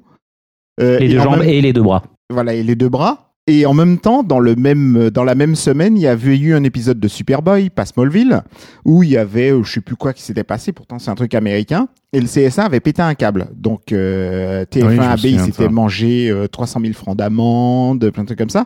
Et c'est à partir de là qu'il y a eu une sorte de loi euh, super bizarre qui est passée. de Superboy, putain. Voilà, qui disait que il fallait, je crois à Ouais, l'époque, c'était 40% de programmes français, euh, qui après est Oui, devenu la loi Toulon, 60% de absolument. programmes européens. Et du jour au lendemain, AB s'est retrouvé avec un gros, TF1 tout court s'est retrouvé avec un gros problème, c'est que comme ils étaient limités en programmes étrangers, ils voulaient pas gâcher leur euh, film de 20 heures, parce qu'à l'époque il n'y avait pas les experts. Donc du coup, ils ont été obligés de refaire tout leur programme. À l'époque, euh, le Club Dorothée, c'était 27 heures de programme hebdomadaire, avec quasiment que du dessin animé japonais. Donc ils ont été obligés de créer des séries du genre Hélène et les garçons, Premier baiser, etc. pour remplacer les dessins animés japonais pour avoir de la production française. Bah finalement, qu'est-ce qui est arrivé? C'est qu'à la fin, on n'avait plus beaucoup de dessins animés japonais qui passaient dans le Club Dorothée. Ok, parce que l'autre Ça truc. s'est réduit petit à petit. Donc ça peut arriver, hein. C'est Oui, juste tout à fait. contourner le, le problème. Parce que moi, ce que, bah, alors, le deuxième point auquel je voulais arriver, justement, parce que euh, qui était prévu au passage, hein, je tiens à le préciser, Je te crois. c'est euh, le parallèle qui a été fait avec les comics. C'est-à-dire que là, les comics sont, de- ont- sont revenus en France, mais pendant des années, il y a eu une censure. Oui, c'était trop bien les 10% de programmes bidons à la Ah non, fin. non, non, non, mais même avant ça, vous comprenez même pas. Il y a eu le Superman a été euh, le premier comics qui a été qui a été euh, publié en France. C'était dans les pages de Spirou. Ah ouais? Oui, absolument. Et tu es vraiment vieux. Je suis voilà, je, je, MacLeod. Bref, euh, donc et donc ouais sous sous Spirou, ce qui fait que même d'ailleurs au passage sous l'occupation allemande, il n'y avait plus de planches qui arrivaient des États-Unis à traduire. Donc, conclusion, les dessinateurs de Spirou ont fait des origi- euh, ont fait des, des, des aventures inédites, sans autorisation, de Superman. Et si vieux que ça, Superman? Ça s'appelait en français, très exactement, Marc, le Hercule moderne. Et il y a eu euh, Parce Gary que Superman s'appelait Superman, mais, Marc, mais- le mais- Hercule mais il l'appelait- moderne. Voilà, parce qu'il s'appelait en français, il s'appelait pas Clark, il s'appelait Marc. Ouais, mais euh, le truc, David, c'est que tu parles de- d'une époque qui n'existe plus aujourd'hui. On sait ce qui se passe aux États-Unis, on sait comment euh, existent ces trucs. M- m- moi, je me souviens, enfin, euh, dans, dans Comic Box, j'avais lu un article très intéressant là-dessus où Jean-Paul Sartre, dans les temps modernes, avait complètement débiné le comics américain en disant que c'était un élément de, de propagande. de propagande impérialiste américaine, etc. Il avait pas tort. hein. Et ça l'a Il y a une été époque un où on disait que non. les super-héros en Certain Ni Superman aussi, ni hein. Batman sont des agents de la propagande américaine. À la limite, des icônes gays, ok. Euh, À la limite, des icônes. euh, Il trop de boys love. euh, non, non, mais à la limite des, des icônes pour les immigrants euh, juifs aux États-Unis, de, de, de modèles à la fois d'intégration et de, de surhomme. Enfin, on- il y a eu des études très intéressantes qui ont été faites à ce niveau-là, Ouais. mais certainement pas des impérialistes. Je veux dire, au début, en plus, Superman est plutôt un, plutôt un, un peu psychopathe. Enfin, il est du genre à à, à casser des tas de voitures parce que euh, il en a marre qu'il y ait des accidents de la route et qu'il y ait des gens qui meurent sur la route. Donc il a décidé de détruire les voitures. Euh, il chope Staline et Hitler et il les amène à la haute cour de justice et donc la guerre est terminée. Pas de chance je crois qu'on devait être en, en 43 ou un truc comme ça. Donc euh, bon bah tout a recommencé. Euh, hum, je bon je, je comprends ce que tu veux dire David mais je crois qu'aujourd'hui ça serait plus possible de faire la même chose qu'il y a quand Ah, même une Mais attendez, non, c'est pas ça, parce que ça duré super longtemps. C'est-à-dire que par la suite, pendant des décennies, on, des décennies, on n'a rien eu. Quand finalement, ces espèces de Lyonnais, Lug à l'époque, récupèrent finalement une licence, parce qu'il y a eu d'autres tentatives qui ont été faites sur d'autres trucs, quand ils récupèrent une euh, les licences Marvel, on leur explique non, mais ça, non. Et vous n'allez pas continuer. Oui, et donc, sûr. conclusion, on leur a fait des trucs, on leur a fait dégager, on leur a fait Mais annuler. ils ont euh, fait de la censure eux-mêmes, par exemple, les, flaques de sang étaient effacées, des mais- choses comme ça. Mais à force de, de voir des bouquins littéralement être annulés en disant non, la chose, ça va pas aller, c'est un monstre qui fait peur aux enfants. Mais ça existe encore. Vous avez entendu l'histoire de Dargo avec euh, Apple et, euh, et, et les livres qu'on leur a demandé d'enlever du store euh, parce qu'il y avait Bah un- oui, une si. petite chemise Non. ouverte. Non, bah, parce que sur l'Apple Store, t'as pas le droit de mettre de, t'as t'as pas le droit de montrer de, de nudité.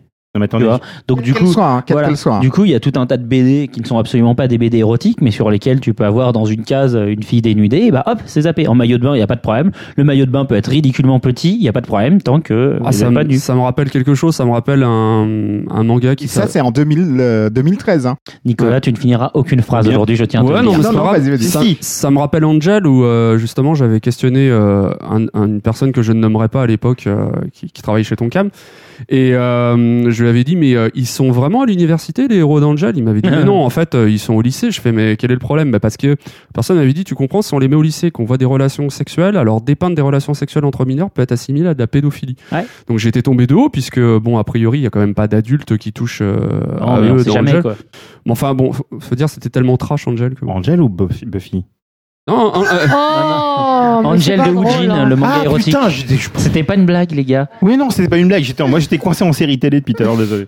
Alors dans Angel de, de Buffy contre Voilà. l'Empire, Ah, je n'ai oui. jamais Bah, vu de par relation contre- sexuelle entre des mineurs. Par contre, quand tu vois ce problème avec Angel, ça date que d'il y a il combien d'années de Buffy, c'est pour ça quand tu, quand tu, quand tu le regardais. J'aime bien Buffy. Ouais. Ça date d'il y a combien d'années l'histoire de Angel? C'était il y a 20 ans, quasiment. Oui, c'est pour ça qu'en fait, j'aimerais bien que, que Il le y a vingt loup-garou. euh, Aujourd'hui, tu Clôture, regardes dans les moi aussi, oui, 170, mangas, 170 mangas qui sortent par Mhm. mois, euh, t'as quand même des trucs euh, qui sont euh, bien, bien, bien, bien pires. Euh, tout love, faut pas le citer. Ouais, j'allais dire Euh. Of Darkness, hein, c'est franchement craignos.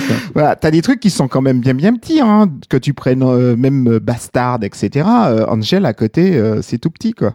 Et encore, t'as pas vu la nouvelle collection de chez Ototo ou Taifu Non, de chez Taifu, du coup, Toto, c'est plutôt propre. Euh, tu veux pas dire IDP plutôt?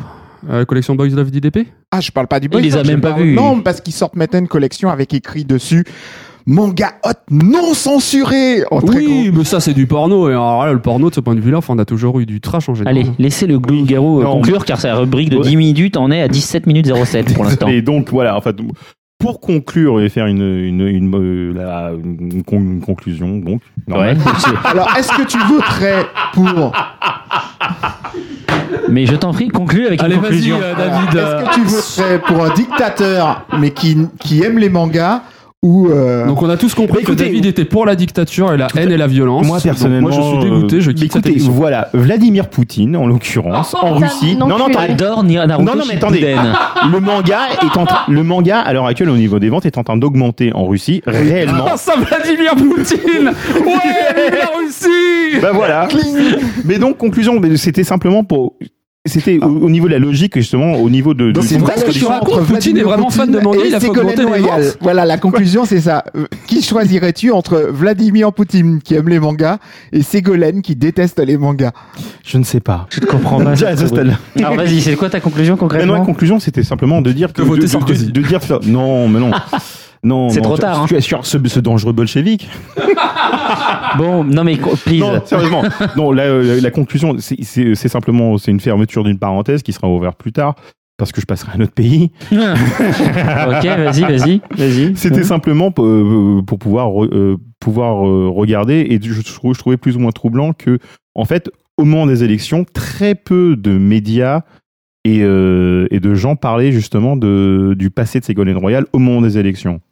Tout, le- plus plus d'une personne a eu une, une amnésie. Hein, Animeland, qu'est-ce que vous foutez? Pourquoi Ouais, vous je suis avez bien pas Non, non, non, non. Attends, je crois Non. qu'on en a reparlé. Ils en ont ouais. reparlé absolument. qu'on en a reparlé. Mais en même temps, on c'est pas notre job à nous de parler de ce genre de- Exactement. de ce Non, genre non, de mais- non, mais c'est- c'est- mais on a vrai. parlé de la partie qui nous, qui nous intéressait Absolument. nous.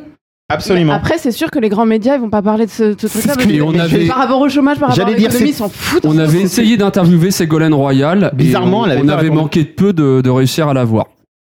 D'accord. Pourtant, on a Et bien on a visé. essayé Nicolas Sarkozy aussi. On a bien visé, on a pris un fusil à lunettes, mais on l'a manqué. Mais ça, non, non, attends, non. ça, ce serait un truc fantastique. C'est-à-dire, au moment des élections, tu dis, oh, vous vous placez où sur le manga? Voilà, non mais qu'est-ce qu'il lit, qu'est-ce qu'il voit avec euh, Nicolas Sarkozy et Ségolène Royal On en aurait vraiment voulu, euh, on trouvait l'idée euh, marrante et on voulait effectivement les interroger sur le manga et l'animation, uniquement là-dessus. Élection présidentielle. Ouais. euh, oui, euh, Nicolas Pénédo du magazine Animeland. euh, nous aimerions savoir ce que vous pensez des mangas. Mais on avait fait un qu'est-ce qu'il lit, qu'est-ce qu'il Il voit avec, avec Doc Gineco, avec Doc. Gineco, qui était euh, qui était soutien de Sarkozy à l'époque Ouais. et d'ailleurs le pauvre il en est mort.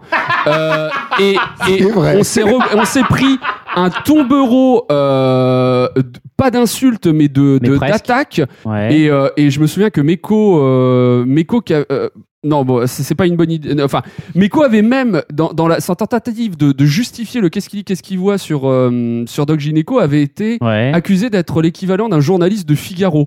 Alors, quand tu connais Meko, euh, quoi euh, Meko, oui. Mais tu- le, le camarade Nicolas Chevet. hein, Voilà, alors On si tu veux, lui. il en avait pratiquement pleuré de rage. Et je veux Ouais, dire, on, a, on, on s'est fait traîner dans la boue parce qu'on avait interviewé euh, Doc Gineco, et, alors qu'on le faisait parler bah, de sa, sa zik, on lui avait posé des questions sur City Hunter, des trucs comme ça, Ouais. et on était devenus les agents de, de Nicolas Sarkozy. Donc euh, c'était quand même à mourir de rire. T'as ta réponse, Glou. Et Voilà, effectivement. Écoutez, là, en l'occurrence, ça, c'est une excellente conclusion. Ça me. Ça me fait. c'est- Ça te glace c'est- le sang. c'est- Mais ça me glace le sang, effectivement. Voilà. Donc, les fans de manga ne se défoulent pas que derrière un clavier d'ordinateur sur Manga News.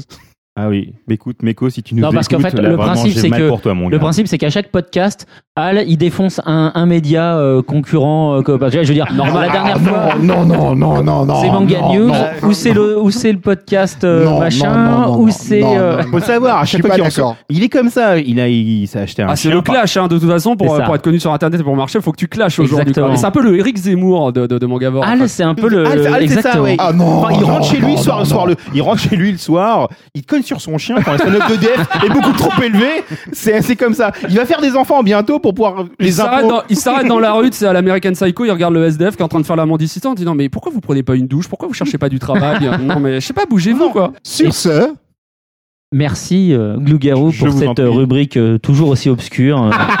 euh. je dirais, je dirais, j'espère un jour que on aura une rubrique comme la tienne où il y a un vrai conducteur d'émission parce que finalement, du début à la fin, euh, je comprends pas c'est le bon, euh, crachez-lui au visage pendant que vous y êtes. Personne euh. n'a laissé parler et derrière on lui fait dis donc, Non mais c'est pas eh, structuré c'est ton David truc. Clou que vous avez à la table, je veux dire un peu de respect quoi. Non mais c'est sûr. Merci, merci. Tu prends combien la l'heure, toi, exactement Oh mais écoute, moi tu sais, je, je crois que je t'aime, euh, c'est France 5. voilà. Bon, on va enchaîner sur la deuxième partie de l'interview du coup et on va se pencher sur euh, toutes les évolutions d'Anime Manga Press. Euh, Commençons donc par parler de la nouvelle formule d'Animeland euh, que vous avez donc définie il y a maintenant trois mois. Alors, c'est quelque chose qui se crée aussi un petit peu au fur et à mesure. hein. C'est vrai que euh, lorsqu'on a repris nos fonctions, euh, plein, de, plein de professionnels nous ont dit alors qu'est-ce que vous allez changer? Comme si d'un seul coup on allait donner un énorme coup de pied dans la fourmilière et refaire Animeland et euh, ça y est, on allait effacer le passé d'un trait. Je crois que ce serait pas correct vis-à-vis de nos lecteurs, vis-à-vis de l'histoire du magazine. Donc on s'inscrit dans une fidélité, mais avec une évolution qui sera lente mais sûre. Donc euh, c'est progressif, mais je pense que là déjà sur le prochain numéro qui va sortir euh, début juin, on verra déjà énormément de changements en termes par exemple de maquettes, en termes aussi de contenu, dans la façon dont les interviews sont construites. Et euh, c'est quelque chose qui va, qui va avancer euh, relativement rapidement. Mais déjà, rejeter un coup d'œil au numéro euh, 188 euh, qui inaugurait la nouvelle formule Mhm. et regarder euh, le, le dernier numéro en kiosque, le, le- le 191 en l'occurrence, euh, déjà ça n'a presque plus rien à voir en termes visuels. C'est impressionnant à quel point ça a évolué très très très vite. Tout à fait. Euh, Carla, tu veux rajouter quelque chose derrière euh, non, Nicolas? Nicolas, a très bien parlé. D'accord. Je, je n'ai plus rien à dire. Alors au niveau des, euh, des nouveautés dans le magazine, je, je pense qu'une des plus notables, c'était l'apparition de la rubrique polémique, dans laquelle donc vous choisissez chaque mois euh, un thème euh, un peu, euh, on va dire touchy éventuellement, et sur lequel vous vous, euh, vous prononcez. Alors est-ce que vous voulez nous expliquer un peu comment cette rubrique est née, pourquoi et, et quel était le but caché derrière tout ceci? Il n'y a pas vraiment de but caché, mais euh, cette rubrique est née parce que ça fait des années qu'on se dit euh, qu'il faut qu'il faut qu'on qu'on se mouille et qu'on dise vraiment les choses. Et c'est quelque chose qu'on nous a demandé aussi, et c'est surtout quelque chose qu'on ne trouve pas sur Internet. Ouais. Il y a beaucoup de gens qui donnent, il y a beaucoup d'internautes qui donnent leur avis, mais est-ce que c'est toujours documenté? Est-ce que c'est toujours euh, vérifié? Ça, c'est pas sûr. Ils n'ont pas forcément, oui, le même, euh, le Ils même background pour tous- commencer. Tous les tenants et euh, tous les aboutissants voilà, non plus. ouais, exactement. Et euh, donc un problème notamment, c'est qu'on nous disait, euh, ouais, vous êtes un peu bisounours, vous aimez tout le monde, euh, pourquoi vous clashez pas un tel, machin, enfin. Ce qui est faux, hein, Ce qui était faux, effectivement, parce qu'en fait, on faisait régulièrement des critiques, mais qui pouvaient être disséminées dans des articles, on pointer des choses qui allaient pas et tout. Mais ce qui est incroyable avec le phénomène du net, c'est que, euh, c'est que quand euh, on a décidé, enfin, quand, quand, quand la masse des internautes a décidé que tu étais comme ça, tu t'es comme ça. Tu pourras faire tout ce que tu veux, tu, tu leur pr- prouveras pas le contraire. Donc là, du coup, on s'est dit avec polémique, bon, on va y aller franchement. Et euh, là, s'ils le voient pas, c'est grave. Du coup, ils l'ont vu. Et d'ailleurs, ce qui est amusant, c'est sur notre site, il y a des réactions et les gens sont jamais d'accord avec nous. Mais à la limite, c'est pas grave. Je on s'en fiche. hein. Le but, c'est pas que les gens pensent comme nous. C'est comment les gens se posent des questions, réagissent, réfléchissent et se rendent compte des choses qui se trament. Et euh, par exemple, on a fait un numéro polémique consacré euh, à toutes les, les galères des journalistes. Et euh, ça, ça faisait très, très longtemps qu'on rêvait de faire ce papier parce qu'on en avait un peu, euh, pas gros sur la patate, mais on avait envie de montrer un petit peu ce qui se passait derrière. Donc, beaucoup de personnes pensent que notre, notre travail en tant que journaliste de presse spécialisé et dans le manga, c'est c'est fun. C'est fun. On lit des mangas toute la journée, on regarde des animés. Oh là là, c'est génial. Euh, bah ouais, mais non. En fait, non. Parce que il y a énormément de contraintes bon, qui sont liées à la profession, certes. Ça, c'est normal. Mais qui sont liées aussi au fait qu'on travaille, par exemple, avec des éditeurs japonais qui n'ont pas la même façon de travailler que nous, mais alors absolument pas. Euh, Je pense qu'un article, c'est un, c'est un une publi- publicité. C'est une publicité. Voilà, exactement. Il y, a, il y a info. des, il y a des gens qui nous disent, euh, qui ne veulent pas nous donner des informations pour, euh, pour qu'on puisse parler d'eux. Par exemple, si on veut parler de telle ou telle série, et que légitimement, en tant que journaliste, on fait notre job et on va leur poser des questions, on va à la source, ils nous disent non, non, non, non, non, euh, on vous donne pas d'infos, euh, c'est pas la peine que vous parliez de nous, euh, on se débrouille tout seul. Mais nous, on ne vous demande pas si on peut parler de vous. On vous demande juste de vérifier nos informations. C'est tout. Et eux sont contre ce, ce genre de choses. Et euh, dans la profession, c'est un truc incroyable. C'est-à-dire que des fois, euh, les, les éditeurs japonais, on a l'impression qu'il y a un fond de masochisme. C'est-à-dire qu'ils sont presque prêts à s'aborder des projets en France pour le simple plaisir de garder le contrôle. Donc euh, je donnerai pas les noms de certains éditeurs, mais des éditeurs sont pieds et poings liés et interdits de travailler comme ils le voudraient. Ils ne peuvent pas valoriser les titres qu'ils Bah, Il y a achètent. des magazines où c'est interdit de bosser avec, déjà. Oui. Ça, ça change tout. Hein. Et Bien nous, sûr. et- effectivement, euh, si on leur dit voilà, on va écrire un article sur euh, X, enfin, c'est pas, je parle pas d'X de Clamp, hein, mais euh, le- la Sur telle série. Voilà, la série XY. Euh, ah bah c'est bien, vous allez nous envoyer l'article, vous allez nous traduire le texte en anglais, puis nous le traduire en japonais. On va faire une correction relecture, on va vous envoyer toutes les modifs. Ok, mais, mais oui, bien sûr, oui, oui, c'est vachement comme ça qu'on bosse en France. Et c'est quoi le temps de validation? Bah, six mois, ça vous va? Mais oui, carrément, bah oui, dans six mois, c'est parfait, l'article passera. Et euh, alors ça, c'est euh, ça, c'est les crises de rire hein, qu'on se tape euh, en interne. hein, donc, euh, on Mhm. a pris en partie d'en rire.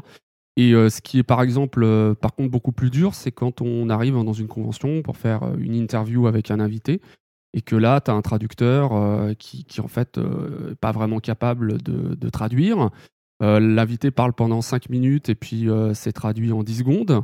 Toi, tu as eu une interview d'Akemi Takada au dernier Paris Manga. Euh, Si c'était qu'une seule interview, si c'était qu'une seule interview, on s'est rendu compte en fait que bah, plus d'une fois. Oui, oui. Plus Mais ça, du fois, coup, c'est pas, ça, c'est pas, enfin, c'est pas limité, du coup, enfin, c'est pas un problème euh, euh, limité à Animeland, quoi. Oui, ça, généralement, c'est Je veux dire, le problème, hein. le problème, non, c'est Non, pas ça. non, Ce que je veux dire, c'est que le, le problème quand l'inter- quand l'interprète il est mauvais avec l'invité, bah tout le monde morfle, que ce soit euh, t'auras- Animeland ou le Skyblock, quoi. Enfin, Je moi, je pense- sais Oui, qu'Akemi. Takada, euh, voilà, mon mais je interview pense est pas que mauvais traducteur pour Tom Cruise ou Brad Pitt. Ah non, tout à fait. Ah oui, alors donc par contre là, Alors, du coup, c'est un problème lié au manga. D'accord. Oui, c'était vraiment pas pour nous nous mettre en avant, c'était pour dire que bon, Dans le manga, on Dans travaille le pas forcément avec. Voilà. D'accord. un peu plus de professionnalisme, ça pourrait le, ça pourrait le faire. Et Mhm. puis, qui est une petite aide, enfin une aide, euh, qui est de la bonne volonté au moins de, des gens qui sont censés vendre leurs produits. Et là, je parle des éditeurs japonais ou des, euh, ou des artistes japonais, hein, parce que Ouais, c'est la même chose pour euh, la musique. hein. Les éditeurs Mhm. japonais sont vraiment, euh, vraiment, vraiment très, très durs. Et des fois, euh, avant même qu'on ait envoyé l'article euh, à faire valider, ils nous disent euh, Ouais, est-ce que vous y tenez vraiment? Bon, alors heureusement, tu as des contre-exemples. Hier, j'ai rencontré euh, Gen euh, donc le, scénariste de Pola Madoka Magica à l'Epitanime, et tu avais son boss en quelque sorte qui était là, le, patron de, de Nitro Plus, et le mec était juste un amour.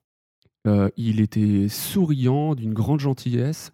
Il m'a montré la bande-annonce de leur production, et puis il m'a dit Mais alors, comme ça en France, vous aimez vraiment Candy Candy? Vous êtes vraiment fan? Bah oui, oui, oui, on est fan de Candy Candy et tout. Oh, c'est génial et tout. Il se avec euh, Gen Urobuchi. Mais euh, sinon, c'est quoi l'animé le plus, euh, le plus euh, célèbre en France? Alors, on aurait peut-être dû dire Senseiya, mais sur le coup, j'ai répondu euh, Goldorak. Oh, c'est incroyable, Goldorak et tout. Enfin, c'est des BZ, mais bon. ouais, ouais, ouais, voilà. Non, mais c'était pas la meilleure Ouais, réponse. ouais, mais comme on avait Ah, Ça parlé dépend de. du public. Ouais, on avait. Ça dépend de quelle génération. ça dépend mais, des euh, tranches Franchement, d'âge. quelle génération Je pense que si t'arrêtes quelqu'un dans le dans le plus ouais Goldorak dans ce Non, cas-là peut-être. Goldorak, c'est tous Non, mais même DBZ Senseiya, tu vois, les Chevaliers du Zodiac. Bon, mais en tout cas, le mec, il était adorable, tu vois, il était présent, il a, il a pas interdit qu'on pose certaines questions ou quoi que ce soit, euh, parce que ça, Yes. ça arrive. C'est hein. pas, les- c'est pas les auteurs, c'est souvent euh, les gens qui s'occupent. Voilà, parce que les euh, auteurs sont des amours en général. Les auteurs sont les gens les plus gentils au monde. euh, ils sont fous de joie euh, que tu viennes les voir. Enfin, ils kiffent la France. Euh, ils sont très honorés de voir un journaliste français leur poser des questions. Et généralement, ils redoublent d'efforts, mais tu les vois, ils se cassent le cul pour faire des, des réponses, pour, pour être le plus précis et tout, à la japonaise, qui est parfois un peu déstabilisant, mais on sent vraiment qu'ils font des efforts. Mais alors, par contre, quand tu te retrouves à une table et que tu dois répondre à des. Enfin, que tu fais une interview et que tu as 15 membres du staff qui ont les yeux braqués sur toi et qui prennent des notes dès que tu commences à ouvrir la bouche, tu sens une pression sur ton dos. Et euh, des fois, tu as une petite ambiance western spaghetti euh, avec la goutte de sueur qui coule le long de la tempe. Et, euh, et tu te dis, mais attends, euh, je fais une interview avec un auteur et je suis un mec normal ou je suis dans une réunion euh, de Yakuza et si je pose mal ma question, je vais me retrouver avec la tête de mon caniche dans mon lit le lendemain matin. Quoi. C'est toi qui as fait l'interview de Inoue ou pas?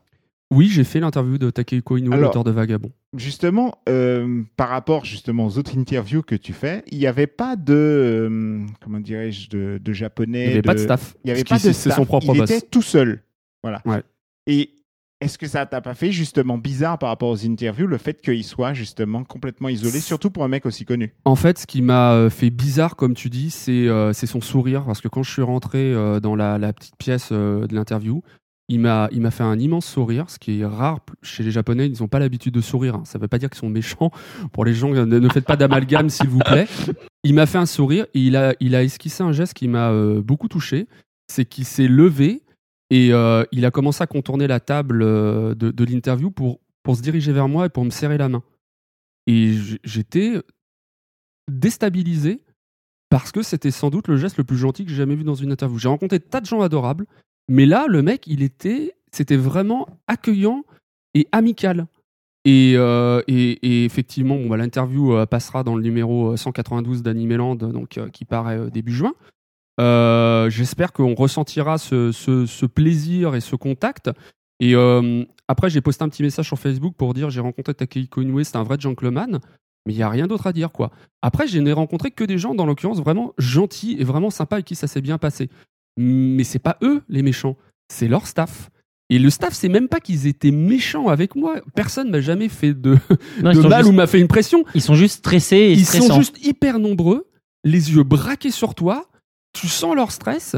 Et donc, euh, des fois, t'as envie de leur dire, mais c'est bon, sortez de la pièce, laissez-moi faire mon job tranquille, quoi. Alors, Ouais. c'est laquelle la pire interview que t'aies fait, du coup? La pire interview que j'ai faite, euh, elle a mal commencé, c'était l'auteur de Flame of Reka. Euh, je me souviens plus de son nom. C'était, euh, Nobuyuki Anzai. Ouais, Nobuyuki Honzai, c'était il y a très longtemps. C'était après une journée où il avait fait des dédicaces et tout. Il en avait ras-le-bol.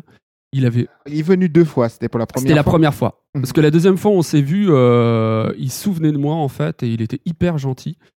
Et euh, donc, euh, il avait fait euh, une dédicace après-midi dédicace. Et première question, alors, je, je ne donnerai pas le nom du traducteur, mais voilà ce qui se passe. Je dis, Monsieur Hanzai, est-ce que vous pouvez vous présenter pour notre public? Le traducteur me regarde, dit, ouais, quand on est un journaliste et qu'on arrive à une interview, on a, on, a, on a fait son taf, donc on est arrivé avec des informations. C'est célèbre, hein, cette histoire. Voilà. Pas très con, mais il y a plein de personnes qui l'ont relayé, cette histoire. C'est vrai. Et, euh, et j'ai dit, euh, bah ouais, mais ça aurait été sympa de nous les avoir transmis en temps et en heure. Ensuite, euh, l'interview, le mec était très tendu. Hanzai était très tendu, il était agressif. Enfin, pas agressif, mais tu sentais qu'il avait pas envie de te parler. Et à un moment, il y a eu un déclic. C'est que je lui ai dit, dans, dans Flame of Reka, on voit des armes évolutives et on sent que ça vient de- des, des jeux vidéo. Vous avez l'air de bien aimer ça. D'un seul coup, il s'est rendu compte que j'avais vraiment lu son bouquin. Donc, il a commencé à se détendre. À la fin de l'interview, je parle au traducteur en lui disant euh, Je suis désolé pour euh, cette première question, mais j'avais vraiment. euh, bon, enfin, tu vois, j'aurais dû, euh, j'aurais dû peut-être lui rentrer dans le lard, mais un peu connement, je me suis excusé. Il me dit Mais n'hésite pas à revenir vers moi, je peux t'avoir toutes les infos que tu veux. C'est ce que j'ai fait. J'ai plus jamais eu de réponse à mes, à mes demandes. C'est-à-dire que je disais Bah voilà, est-ce que tu peux me filer des informations sur tel auteur? Non. Et en fait, il n'a jamais été capable de me donner une quelconque information sur les éditeurs que Tonkam éditait. Donc du coup, voilà, ça c'était ma pire expérience et, euh, et c'était quand même super cocasse euh, de voir quelqu'un euh, qui disait bah t'as pas fait ton taf mais bah, derrière il n'était pas capable de le faire non plus. chose, ça. Alors pour en revenir à la nouvelle formule d'Animeland qui arrive dans une période assez intéressante puisque la presse honnêtement va pas forcément hyper bien de manière globale. Non, c'est vrai. Quelles sont les solutions que vous essayez de mettre en place justement pour euh, pour le pour qu'Animeland reste un, un magazine euh, non seulement de pointe mais je veux dire reste euh, compétitif face euh, bah, à la multiplication des sites internet, des sources d'informations alternatives, euh, etc. Vaste question. Ce qu'on fait dans Animeland, c'est que euh, on est professionnel. Alors ça paraît prétentieux dit, dit comme ça, mais en fait, si tu te balades sur pas mal de sites internet, tu vas voir que la façon dont, dont, dont certains vont écrire leur article, vont faire une chronique sur un titre. Même des magazines. Je vais pas dire les noms, mais. Merci de, le faire à notre place. Et euh, c'est, c'est, tu, tu vois juste euh, des, alors des circonvolucu- euh, circonlocutions hallucinantes du genre oui, alors ça c'est super intéressant parce qu'à un moment il se passe ça, mais néanmoins dans la. Enfin, c'est, c'est illisible quoi. Donc nous. Tu veux parler du magazine Otaku, là?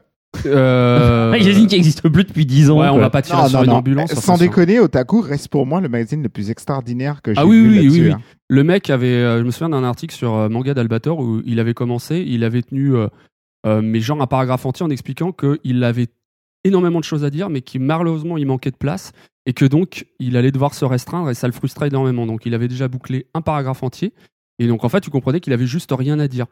Et ce qui était très fort, c'est qu'ils avaient donné euh, dans un autre magazine que je citerai pas, en disant euh, la nouvelle série de Macross, euh, je sais plus quelle, euh, laquelle c'était, euh, la fin va vraiment vous, vous, vous scotcher, etc. Sauf que la première OAV était sortie à ce moment-là et que donc il restait encore trois OAV à sortir derrière que la personne n'avait pas pu voir puisqu'elle n'était pas produite. Mais le mec Ah, avait déjà bon, vu euh, les quatre OAV. Bon bon. bah voilà, euh, puisque Al, tu me tends la perche, voilà des exemples de ce qu'Animeland n'a jamais fait, ne fera jamais. Donc euh, être professionnel, c'est simplement déjà respecter son lecteur, vérifier ses informations. Alors euh, ça paraît fou euh, de, dire ça parce que effectivement pour les gens qui font qui sont pas dans la presse, vérifier des informations ça paraît bizarre, mais il faut savoir qu'un journaliste entend plein de choses, des bruits de couloir, des messages qu'un éditeur lui donne, mais souvent en off. Hein. T'as ça aussi dans le journalisme politique, c'est en off, hein. faut, faut pas en parler, tout ça, etc. Des, trucs qu'on a recherchés, on a enquêté, on a recoupé des informations, etc. Et, vérifier ces informations, c'est juste s'assurer que quand le lecteur va lire ton article euh, ou l'interview, etc., t'as pas écrit de conneries. Donc euh, quand euh, tel auteur va dire voilà mon senpai c'est machin, c'est lui qui m'a appris l'art du manga, et ben c'est le vrai nom du mec avec le vrai nom de l'œuvre que le type a signé avec une vraie référence sur cet auteur est vraiment important, il représente ça au Japon. Quand on est quand on fait une enquête, par exemple enquête apparaître dans le numéro euh, 192 d'Animeland sur la robotique au Japon, on a des sources, on a des noms, on a des faits vérifiés dans le numéro 191, enquête sur l'homosexualité au Japon. On n'est pas parti dans des fantasmes, on n'est pas parti euh, dans des délires personnels. Non, la personne qui a signé l'article, donc euh, en l'occurrence Steve Noman, a véritablement fait des recherches et ce qu'il dit est assuré par des preuves. Et le problème, c'est qu'aujourd'hui, euh, ah, à une époque, on disait c'est vrai parce que je l'ai vu à la télé. Et aujourd'hui, on dit c'est vrai parce que je l'ai vu sur Wikipédia. Ouais, c'est ce que j'allais dire. Voilà. Exactement Et euh, effectivement, Wikipédia peut être un, un outil culturel remarquable, mais peut aussi dire des bêtises.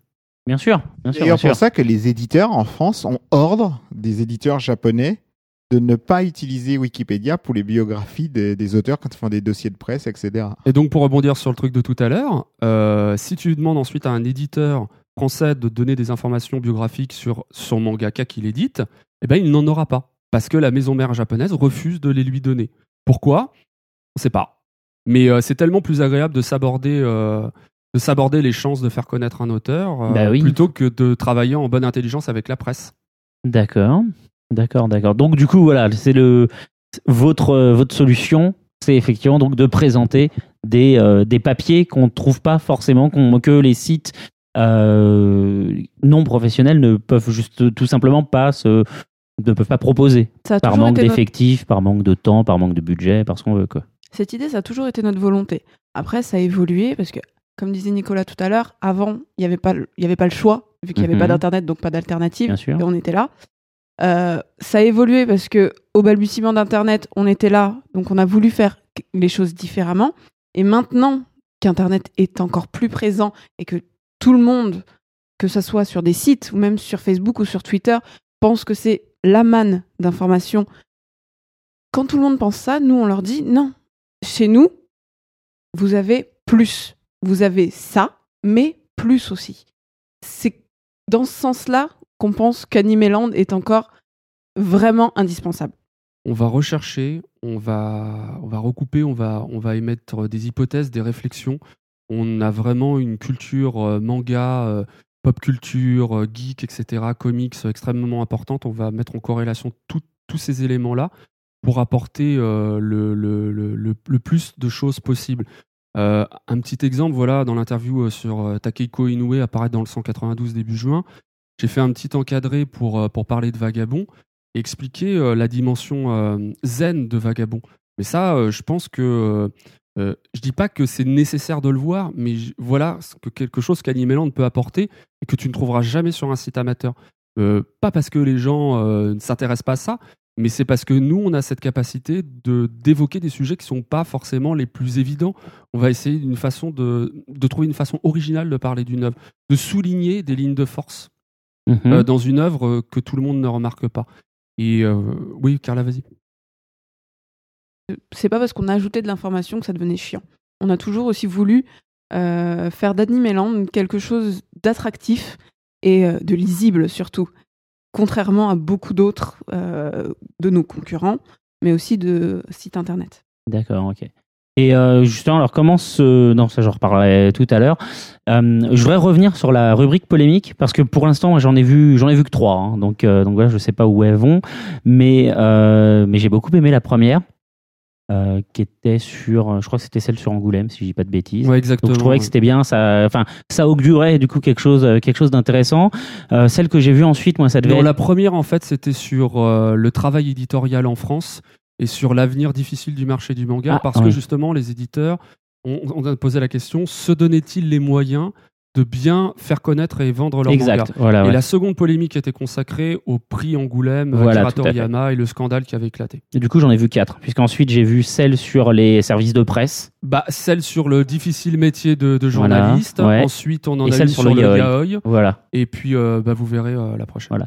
Et du coup, en fait, moi là où je voulais en venir, j'avoue là, je vais un peu, euh, un peu tacler, c'est que euh, la, bah déjà celle sur le yaoi était sur une demi-page, enfin sur une page, je veux dire au lieu d'une double, et celle d'avant, comme tu le disais justement, c'était pas vraiment une polémique, quoi. C'est, ça survolait vraiment Ah, le. C'est pas ce que j'ai dit. J'ai dit c'était Hein pas vraiment sur les services Ah de pardon, presse. excuse-moi. ouais. Non, Mais moi je trouvais que c'était pas vraiment une polémique. Ben, j'avais trouvé que c'était assez. euh, Autant les premières, je les avais trouvées très euh, rentre dedans, très virulentes, puis euh, attaquant vraiment le, le cœur du problème entre guillemets. Autant les deux autres, j'ai trouvé que, enfin celle sur le yaoi. J'ai trouvé que c'était euh, effectivement oui le yaoi c'est c'est commercial euh, les éditeurs en font pour faire du pognon et euh, et ça ça et, enfin voilà et ça je trouvais que ça allait pas dans le fond du truc et en l'occurrence sur une page c'est normal. C'est-à-dire, elle est pas dans le fond du truc. À quoi tu t'attendais Bah, en fait? je m'attendais à- qui va pas dans le fond du truc. Désolé. Effectivement. J'ai je bah, je m'attendais à ce que le comment dire l'article euh, bah, déjà fasse un peu plus la distinction sur les différents types de yaoi qu'il peut y avoir en France. Et puis sur euh, le hum, bah, la réalité des euh, enfin la, distinction entre la réalité du marché et la perception du public aussi. Parce que par exemple les fans de yaoi ça fait des années qu'elles sont persuadées d'être une euh, une pompe à fric euh, justement pour le pour les éditeurs euh, au point qu'il y a quelques années il y avait un groupuscule la Yaoi ML France qui avait déposé la marque Yaoi à l'INPI euh, pour la protéger justement euh, pour protéger ce mot euh, des velléités commerciales des éditeurs sachant que bon en France même si je suis persuadé qu'il y a pour des éditeurs enfin il y a, il y a une micro niche qui est je sais pas de on va dire peut-être 2000 lecteurs de, de yaoi certifiés puis après d'autres qui viennent graviter graviter plus ou moins de là à, du coup considérer que c'est euh, un Eldorado euh, incroyable pour les éditeurs Ah, et se faire les- des, millions alors, de dollars ça me Voilà, paraît- Les ventes de yaoi ont quand même beaucoup baissé hein, ces derniers temps. Mais pendant une période, euh, tous les yaoi qui sortaient se vendaient à 3000 minimum. Voilà, Mhm. c'était le chiffre, c'était 3000. Mais depuis qu'il y a eu euh, à la fois euh, Asuka qui s'y est mis, Taifu, etc., ça a vraiment beaucoup baissé. Donc aujourd'hui, on en est à peu près à 1000 et quelques. Sachant que qui, hein. sur ces 1000 et quelques, tu as euh, des sites internet comme la Fnac.com qui à eux seuls arrivent à en passer 400.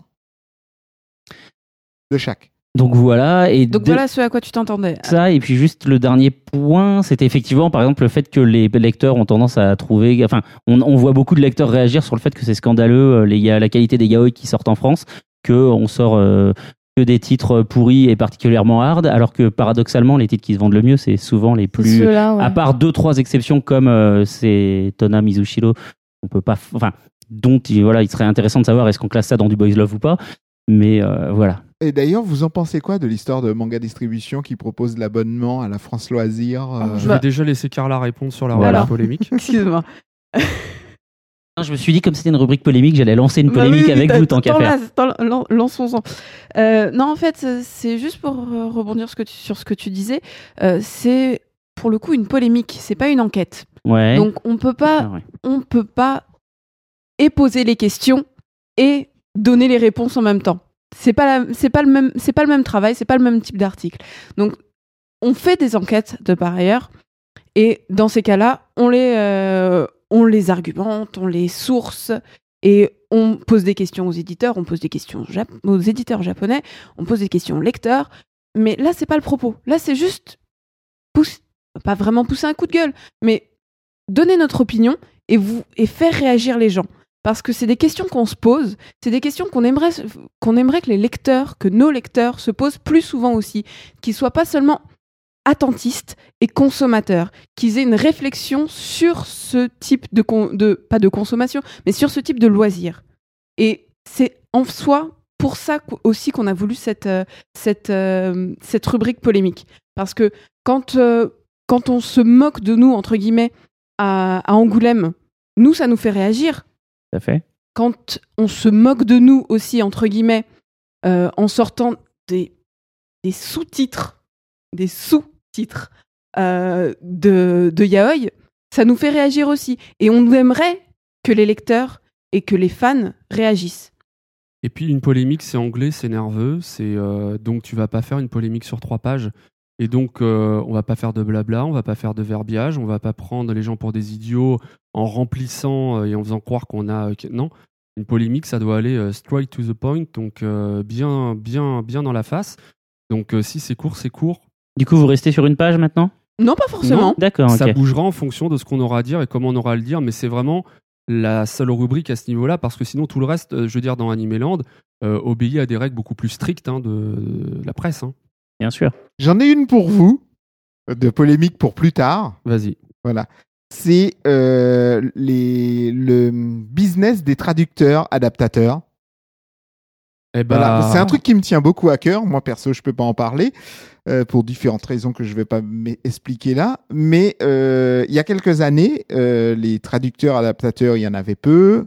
Euh, C'était souvent des, euh, des Japonais ou des Français, mais qui avaient fait de grandes écoles, euh, à payer à un certain prix. Aujourd'hui, en fait, entre autres Jussieu, puisque c'est eux que je cible en premier, produit chaque année un nombre de traducteurs phénoménal. Et euh, donc, euh, les prix ont baissé, les éditeurs sont très contents, donc du coup, euh, ils sont et du coup, il y a plein de, de traducteurs avant qui étaient très très bons, qui se retrouvent quasiment euh, plus là-dedans parce que à cause de ça.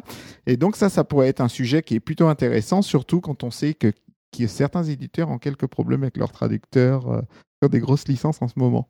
En l'occurrence, c'est pas sur des, c'est pas avec des traducteurs bradés qu'ils ont, euh, Oui, ont mais- des problèmes pour le coup. Et puis, euh, je veux dire, un cursus universitaire sort des gens diplômés, c'est pas, c'est pas un crime en soi. Et je veux dire, il y a pas que le manga comme débouché quand t'as euh, Euh, une oui. licence en japonais, quoi. Oui, certes, mais on va dire que avant, euh, les gens qui venaient faire de la traduction, t'en avais qui ils étaient pour la plupart pas trop mal, alors qu'aujourd'hui, euh, voilà, c'est- devenu un peu euh, un enfer. Écoute, moi, j'ai plutôt tendance à trouver que non, mais vas-y, je t'en prie. Je vais pas vraiment réagir sur, ce, sur cette question parce qu'on est, euh, on est justement en train d'en- d'en- d'enquêter depuis quelques mois euh, sur cette question. D'accord. Et bah, écoute, parfait. Bah, et du coup, Tu vois, comme du quoi, coup, on du reprendra du coup ce, ce discours, enfin ce- cette discussion euh, après avoir lu leur sujet polémique et on pourra faire une réponse à ce moment-là. Donc euh, sinon, euh, bon, Animeland, enfin Animé Manga, non même juste Animeland, c'est pas juste un magazine. Vous avez un site internet qui a évolué. Il y a quoi maintenant? Ça fait trois bonnes années, là, trois quatre ans qu'il Oui, a sa forme actuelle. qu'on a- ouais. qu'on a fait une refonte euh, entière du site. Alors comment comment s'articule l'un par rapport à l'autre un peu? Bah, hum, on a des échanges entre les deux, euh, des, euh, du, toujours dans cette volonté d'avoir du plus.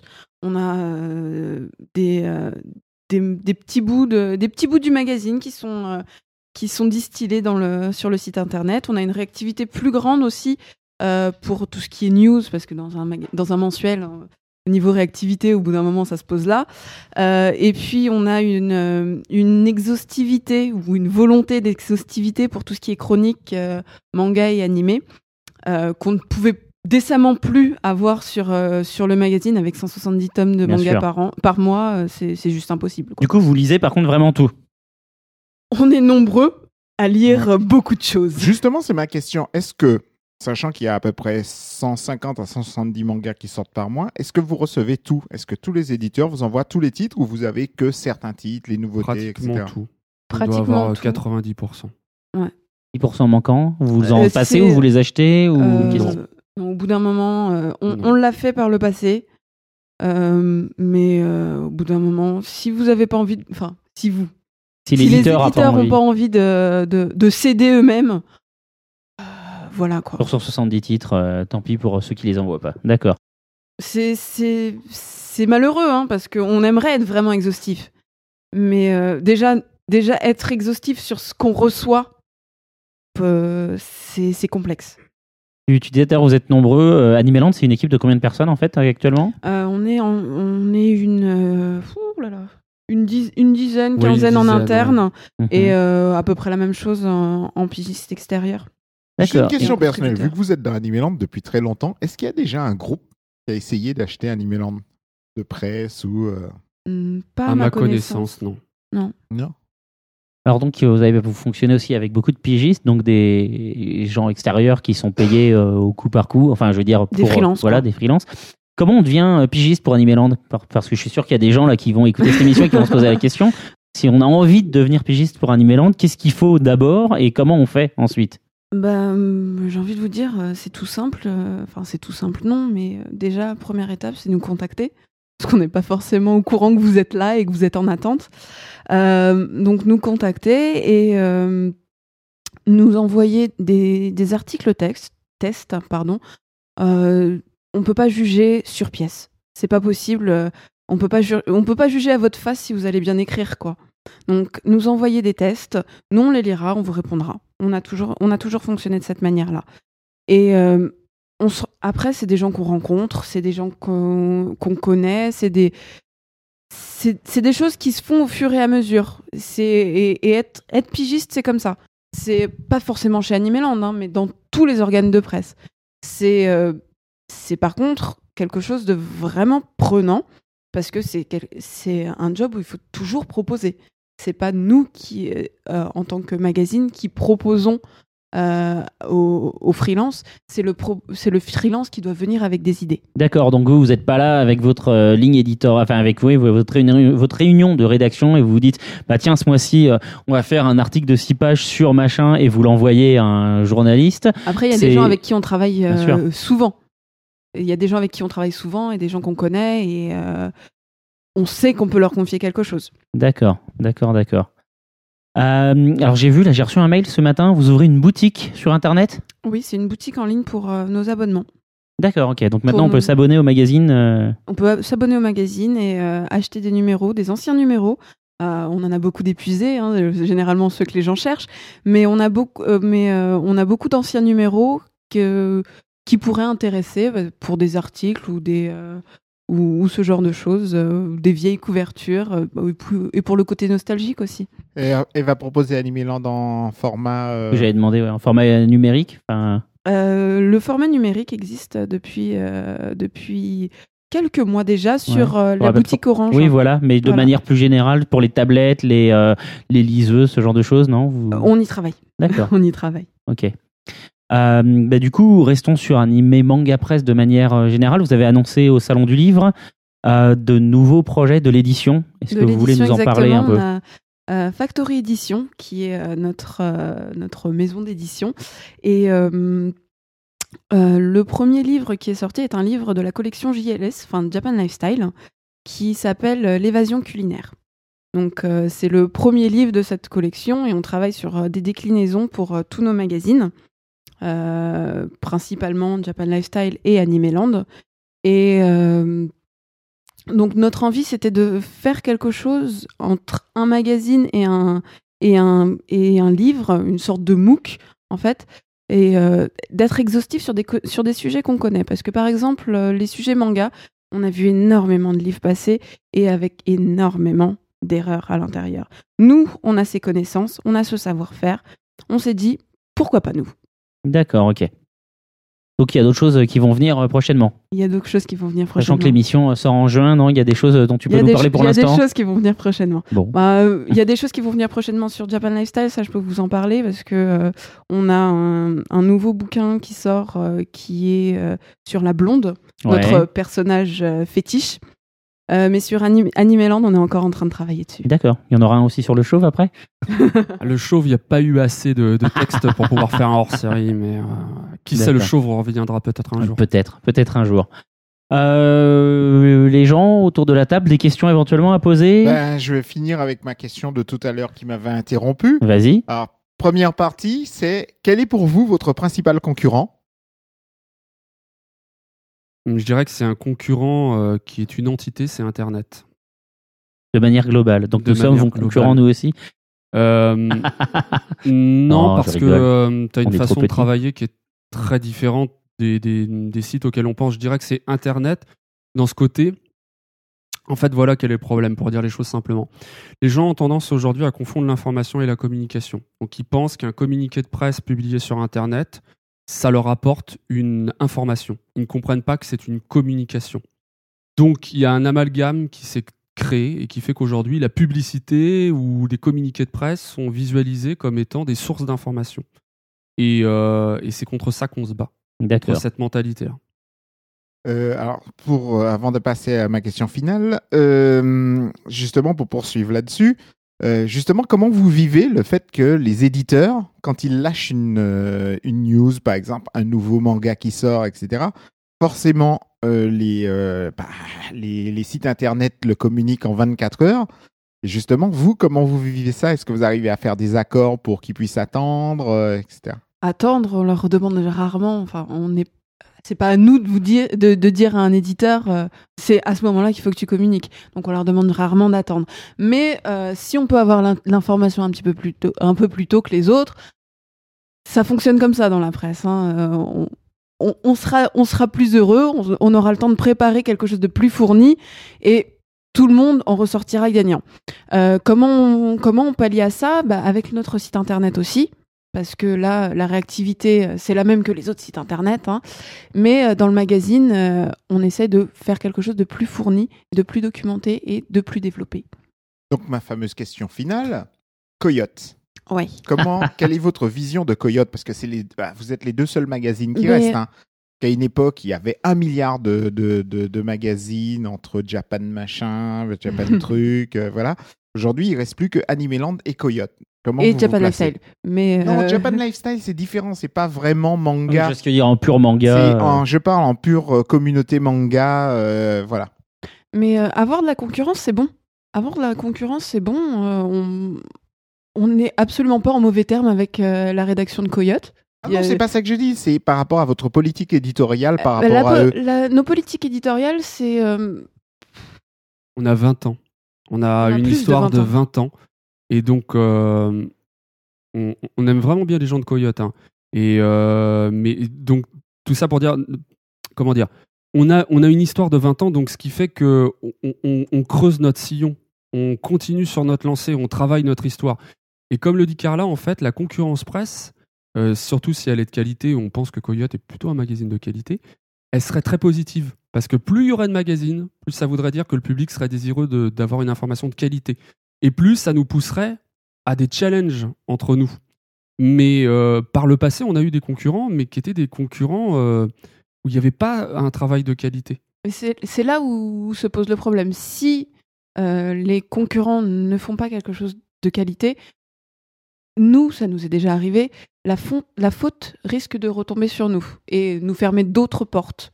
Et c'est à ce Donc moment-là là, on où- revient en fait euh, sur le problème des relations avec les éditeurs japonais. Voilà. Exactement.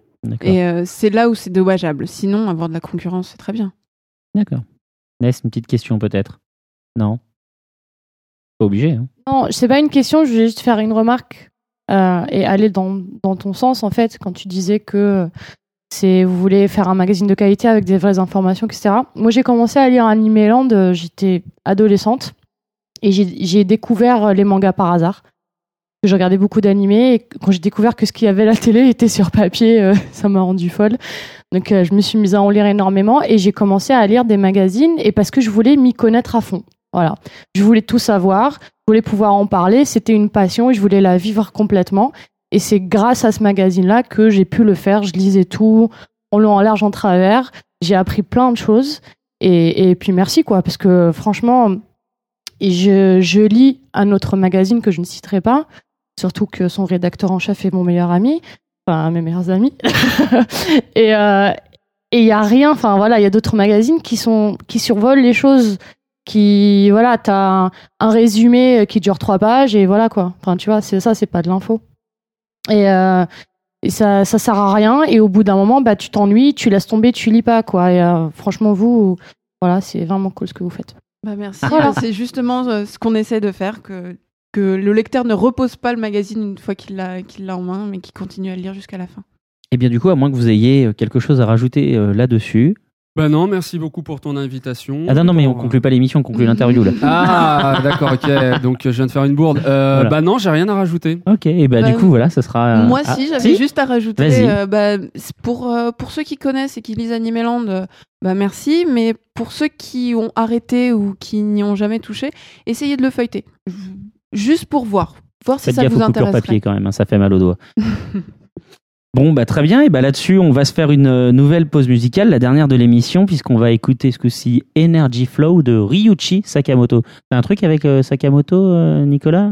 Ça fait Euh, deux Sakamoto, là C'est un de mes artistes préférés. C'est un artiste euh, qui peut aussi bien faire de l'électro que des musiques au piano euh, extrêmement émouvantes. Il est connu en Europe pour ses bandes originales Talon Aiguille, euh, Snake Eyes, euh, Le Dernier Empereur Furio. Mhm. et Furio, tout à fait.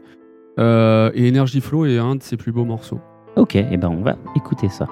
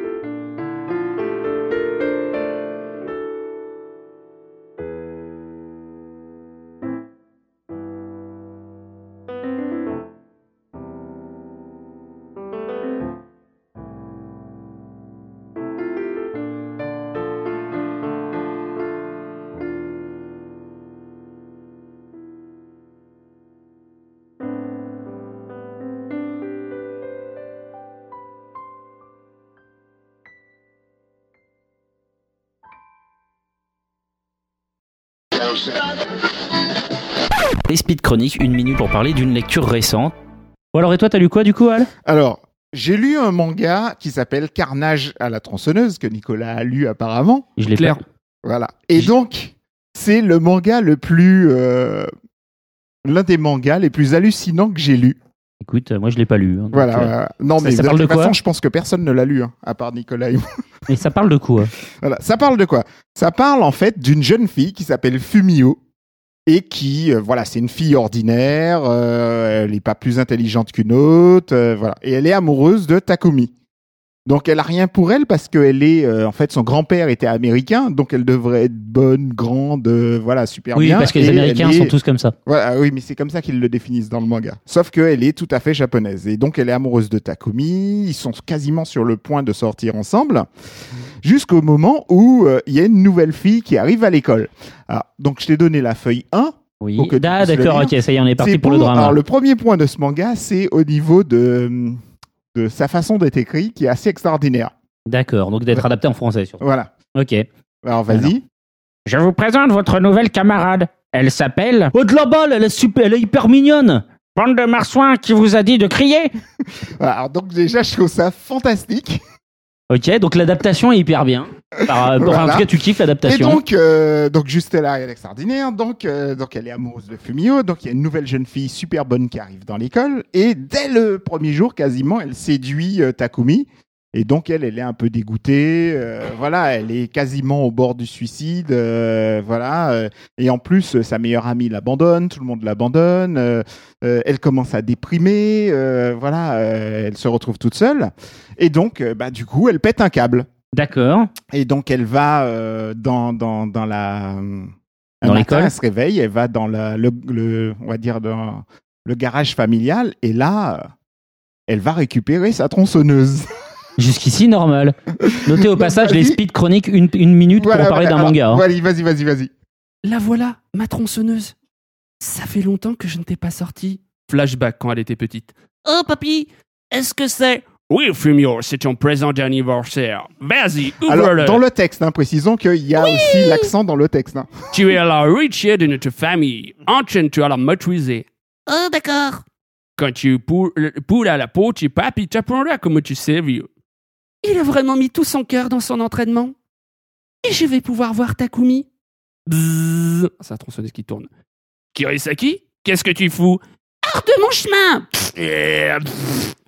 D'habitude, tu ne parles jamais. Papy m'a appris le maniement de la tronçonneuse. Tu progresses jour après jour. Dis-moi, papy, on dirait pas que tu m'apprends à couper du bois. On dirait plutôt un art martial. What? Je ne te l'ai pas dit? Il s'agit d'une technique créée lors de la guerre de sécession et transmise dans notre famille. L'escrime à la tronçonneuse. L'escrime à la tronçonneuse. Les bûcherons du Sud ont créé cet art martial pour stopper les assauts des nordistes. Vous vous battiez à la tronçonneuse contre l'armée nordiste parce que vous n'aviez pas d'arme à feu. That's it, baby. Je veux que tu portes haut la fierté de ces hommes. Mais je suis pas un homme, moi. C'est ce qu'il m'a dit. Mais je ne suis pas sûr qu'il y ait eu des tronçonneuses à l'époque. Voilà. N'empêche. Donc, c'est bon. Donc, ça te donne un peu euh, le... Ok, je, je, je suis sans voix. Alors, l'accent, pourquoi il l'a pris? Parce qu'il y a vraiment l'accent dans le Ouais, texte. ouais, hein. je t'avais entendu Voilà. tout à l'heure, exact. Donc ensuite, à partir de là, elle prend sa tronçonneuse, elle arrive au oui. lycée, et là, ça devient encore plus extraordinaire.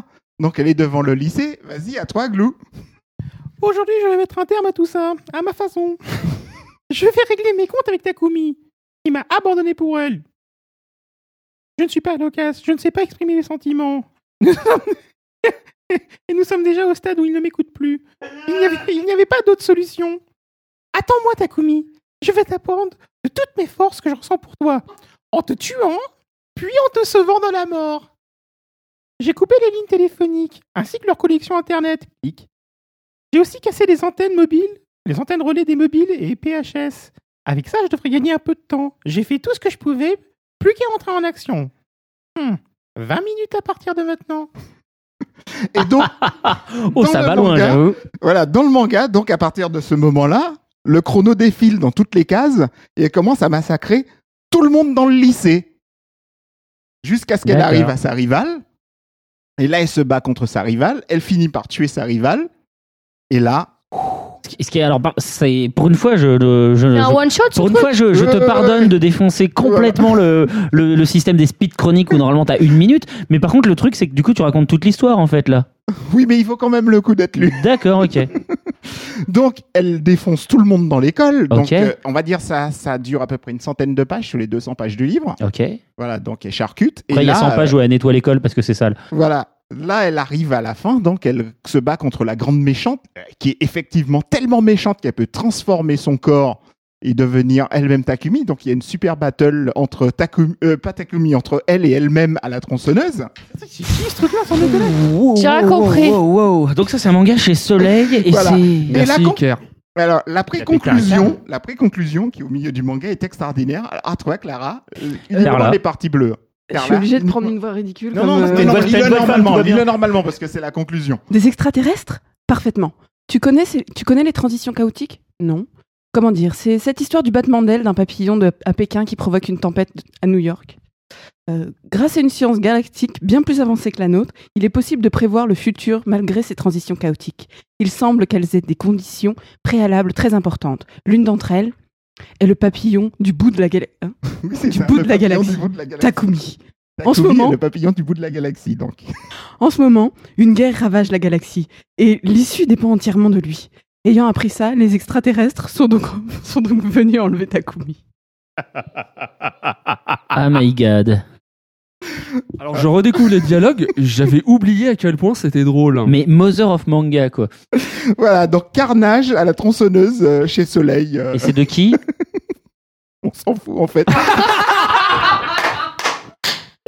Non, l'auteur est un, est un célèbre auteur de light novel au Japon. Bah, C'est et, Hiroshi Sakurazaka. et en fait, il y a un de ses bouquins qui a été sécuri- dont les droits ont été sécurisés pour une adaptation filmique avec Tom Cruise. D'accord. Donc je ne pense pas que ce soit Carnage à la tronçonneuse. J'imagine mal Ah, Tom ça serait Cruise mortel. euh, courir euh, Takumi. déguisé en fille avec une Ah, tronçonneuse, fille. avec son grand sourire, tu sais, carnassier, et en train de découper ses petits camarades. Mais euh, Pas que la scientologie. Hein. Jaquette ça m'a mal. tellement donné envie ce manga que je vais à partir de maintenant dans mes speed chroniques trouver que des mangas comme ça. Et donc le dessin, sinon, est de Kagura Uguisu. Euh, On ils ont fait, elle a fout, fait en fait, quelqu'un- du quelque chose d'autre, Non, non non, non, à ce stade. Non, je crois Parce que pas. en non. plus, c'est pas, c'est pas moche. Hein. Non, c'est pas, Pas moche. moche. Non, non, visuellement c'est pas mal. On dirait un peu du Pretty Face à certains endroits. Un peu, un peu. Mais non, mais il faut pas, faut pas débattre là-dessus. On s'en fout en fait des dessins Ah, du attends, scénariste. mais c'est pas Ce qui est extraordinaire, c'est Le chien, la tronçonneuse, mais qui a pondu un manga comme ça et je trouve ça extraordinaire. il y Al, a un c'est le degré. American Psycho Boy euh, de, de, de Mangavore, et donc c'est le mec le plus dangereux au monde. Qui est Mais adoptable. complètement. Bah, c'est c'est un Eric Zemmour américanisé, quoi. Ah non, mais depuis Ushijima l'usurier de l'ombre, ça m'avait manqué ce genre de bouquin. Je suis sûr qu'on peut complètement les comparer. Bon, Ah si, il y a Ichi the Killer aussi dans le même genre. ah, ça déjà un peu plus, ouais. Enfin, encore que. D'accord, bon. Jima. Et alors, euh, Nico, qu'est-ce que tu as lu, toi, récemment? Alors récemment, euh, moi j'ai lu un manga un petit peu plus, euh, un petit peu plus sain, euh, que, un petit peu moins violent, euh, devrais-je dire, euh, que celui dont Al vient de nous parler, qui s'appelle Cesare. Et, euh, Ah, Dont qui- on a qui- parlé au dernier podcast. déjà. Voilà, qui paraît aux éditions euh, Kiun et euh, qui est un manga qui, euh, qui adapte la vie de César de Borgia. Et ce qui est très intéressant, c'est que tu as deux scénaristes, dont l'une qui est historienne une, et qui est donc a réuni toute la documentation pour, euh, pour Un. sa camarade. Un scén- Un oui, scénario. oui, oui, c'est un scénariste. ah bon, est- je recommence. Donc tu as un scénariste qui est historien et qui a réuni euh, toute la documentation euh, pour sa camarade mangaka, euh, dont j'ai malheureusement oublié. Oui, Fuyumi oui, Sorio. Sorio. Voilà, merci. euh, qui est par ailleurs l'auteur de Mars. Éternel Sabbat aussi. Éternel Sabbat. Et en fait, ça rappelle un peu la méthode à la Alexandre Dumas, qui, qui avait euh, des gens qui lui réunissaient de la documentation pour que lui il puisse mettre en, en place les Trois Mousquetaires ou le Comte de Monte Cristo. Mais là, c'est en toute transparence. Et puis, euh, bah, c'est c'est tout à fait fascinant. Et, euh, et ça s'intègre bien dans cette euh, lignée des séries du genre, euh, donc les Borgia, bien sûr, ou les Tudors, ou plus récemment, pour ceux qui connaissent la série euh, Da Vinci's Demons euh, aux États-Unis par euh, le réalisateur de Blade, qui est excellente. Et donc, on se rend compte que l'histoire européenne est fascinante et qu'on peut faire des trucs vraiment géniaux avec ça. D'accord, ok. Et toi, Carla, qu'as-tu lu, du coup? Euh, moi, c'est quelque chose de beaucoup plus drôle, de beaucoup plus fun. Ça faisait longtemps que j'avais pas lu de, de, de manga qui m'avait fait, qui m'avait fait sourire ou même qui m'avait fait rire carrément. Et euh, là, je suis tombée sur euh, No Longer Heroine, un truc euh, Chez Delcourt. exactement qui paye pas de mine comme ça, mais qui en fait est super drôle. J'aime beaucoup le pitch. Je l'ai pas lu, mais le pitch, je le trouve mortel. J'ai envie de le lire, effectivement. Donc le pitch, c'est euh, une fille qui, qui, euh, qui, bah, qui se la raconte à fond. quoi. Elle pense que tout doit tourner autour d'elle. De, de, ses, de ses meilleurs amis à, à, à, l'école en général, même jusqu'au, euh, jus- jusqu'à son voisin, son ami d'enfance, qui euh, est censé être super, tomber super fou amoureux d'elle. Et euh, elle se rend compte que quand que quand il y a une petite nouvelle qui arrive, qui qui paye pas de mine elle non plus, elle se rend compte que quand cette petite nouvelle arrive et qu'elle le- lui vole carrément la vedette, et ben tout ce qu'elle croyait, et ben ça tombe à l'eau. Et cette, cette fille là, cette, cette, cette fille qui n'est plus du tout une héroïne, et ben elle se va se prendre des claques dans la gueule, mais à n'en plus finir. Et c'est pour ça que c'est hyper drôle. Et elle finit avec une tronçonneuse, non Non, non, non, c'est pas la C'est même le prélude, histoire. effectivement. ouais, c'est ce que j'avais lu. D'accord, d'accord. Bah, merci de respecter le délai, le chrono de la, de la speed chronique. Alors moi, j'ai lu un titre euh, qui est sorti chez Kana qui s'appelle Master Keaton qui est donc euh, signé de Naoki Urasawa. Et donc euh, où on suit un, un homme qui est euh, expert en assurance mais qui est un ancien Navy Seals ou je ne sais plus quel euh, militaire C'est pas un film avec Chuck Norris ou Steven Seagal, ça? Ainsi aussi, voilà. Donc, et c'est un type qui, euh, euh, c'est un espèce d'Indiana Jones euh, militarisé euh, qui vient enquêter pour les assurances pour vérifier s'il y a des arnaques aux primes d'assurance.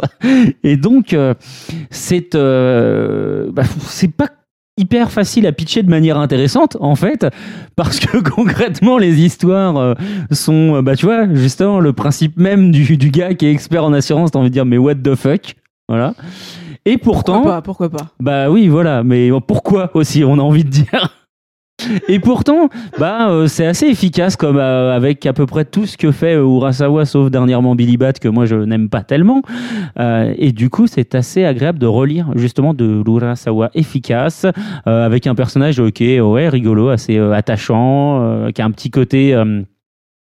Euh, ouais, bah, tous les héros comme ça, euh, comme Nicky Larson et compagnie, ou qui ont un, qui ont un côté guignol, mais qui en fait euh, l'utilisent pour pouvoir euh, cacher leur leur efficacité et leur passé assez lourd, plein de traumas.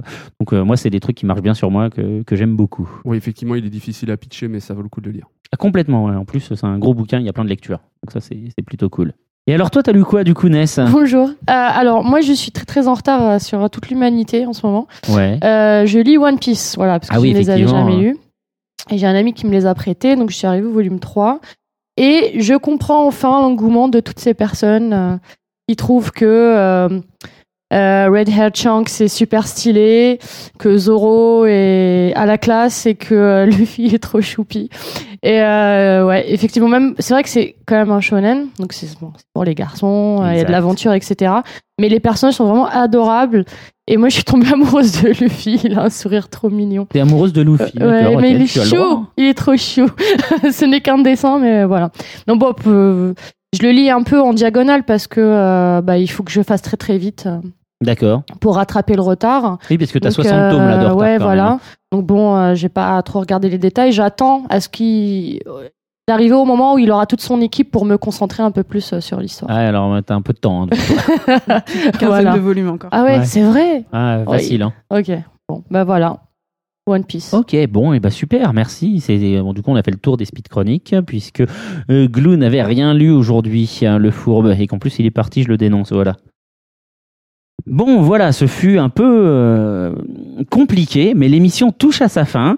Euh, merci déjà à nos invités d'être venus et d'avoir gâché eux aussi leur samedi après-midi. Merci Hein à vous de nous avoir Voilà. invités. Merci pour l'invite, c'était super sympa. Eh ben écoute, je suis ravi que euh, vous soyez bien amusés. Je pense qu'au montage, les gens vont entendre que on a beaucoup ri. Merci Nicolas. Je vous en prie. Et effectivement, on a bien pu voir que tu, tu cries, tu fais tous les trucs dans tous les sens. Et on a à côté Carla qui est beaucoup plus sage, beaucoup plus structurée et qui euh, remet les choses dans le Je dis toujours la chemin. vérité. Voilà. Euh, merci euh, mes chroniqueurs d'être venus malgré leur emploi du temps de ministre. Voilà. Donc C'est pas merci. faux. Voilà. Merci. Alors, euh, ben, euh, non mais je suis pas Eric Zemmour en fait. D'accord, ok. Euh, Donc c'était juste pour pouvoir mettre les choses Mais dis-lui dis- que tu l'aimes. Mais on t'aime Al. comme tu es. On t'aime On t'aime moi. comme tu es. très très Voilà. fort, Al. Donc voilà, merci à vous de nous avoir écoutés. Euh, N'hésitez pas, si vous ne l'avez pas encore fait, et même d'ailleurs si vous l'avez fait, vous pouvez écouter à nouveau les anciens épisodes qui sont très bons, évidemment, puisque cette émission est excellente. Euh, grâce à la qualité de nos invités, bien sûr.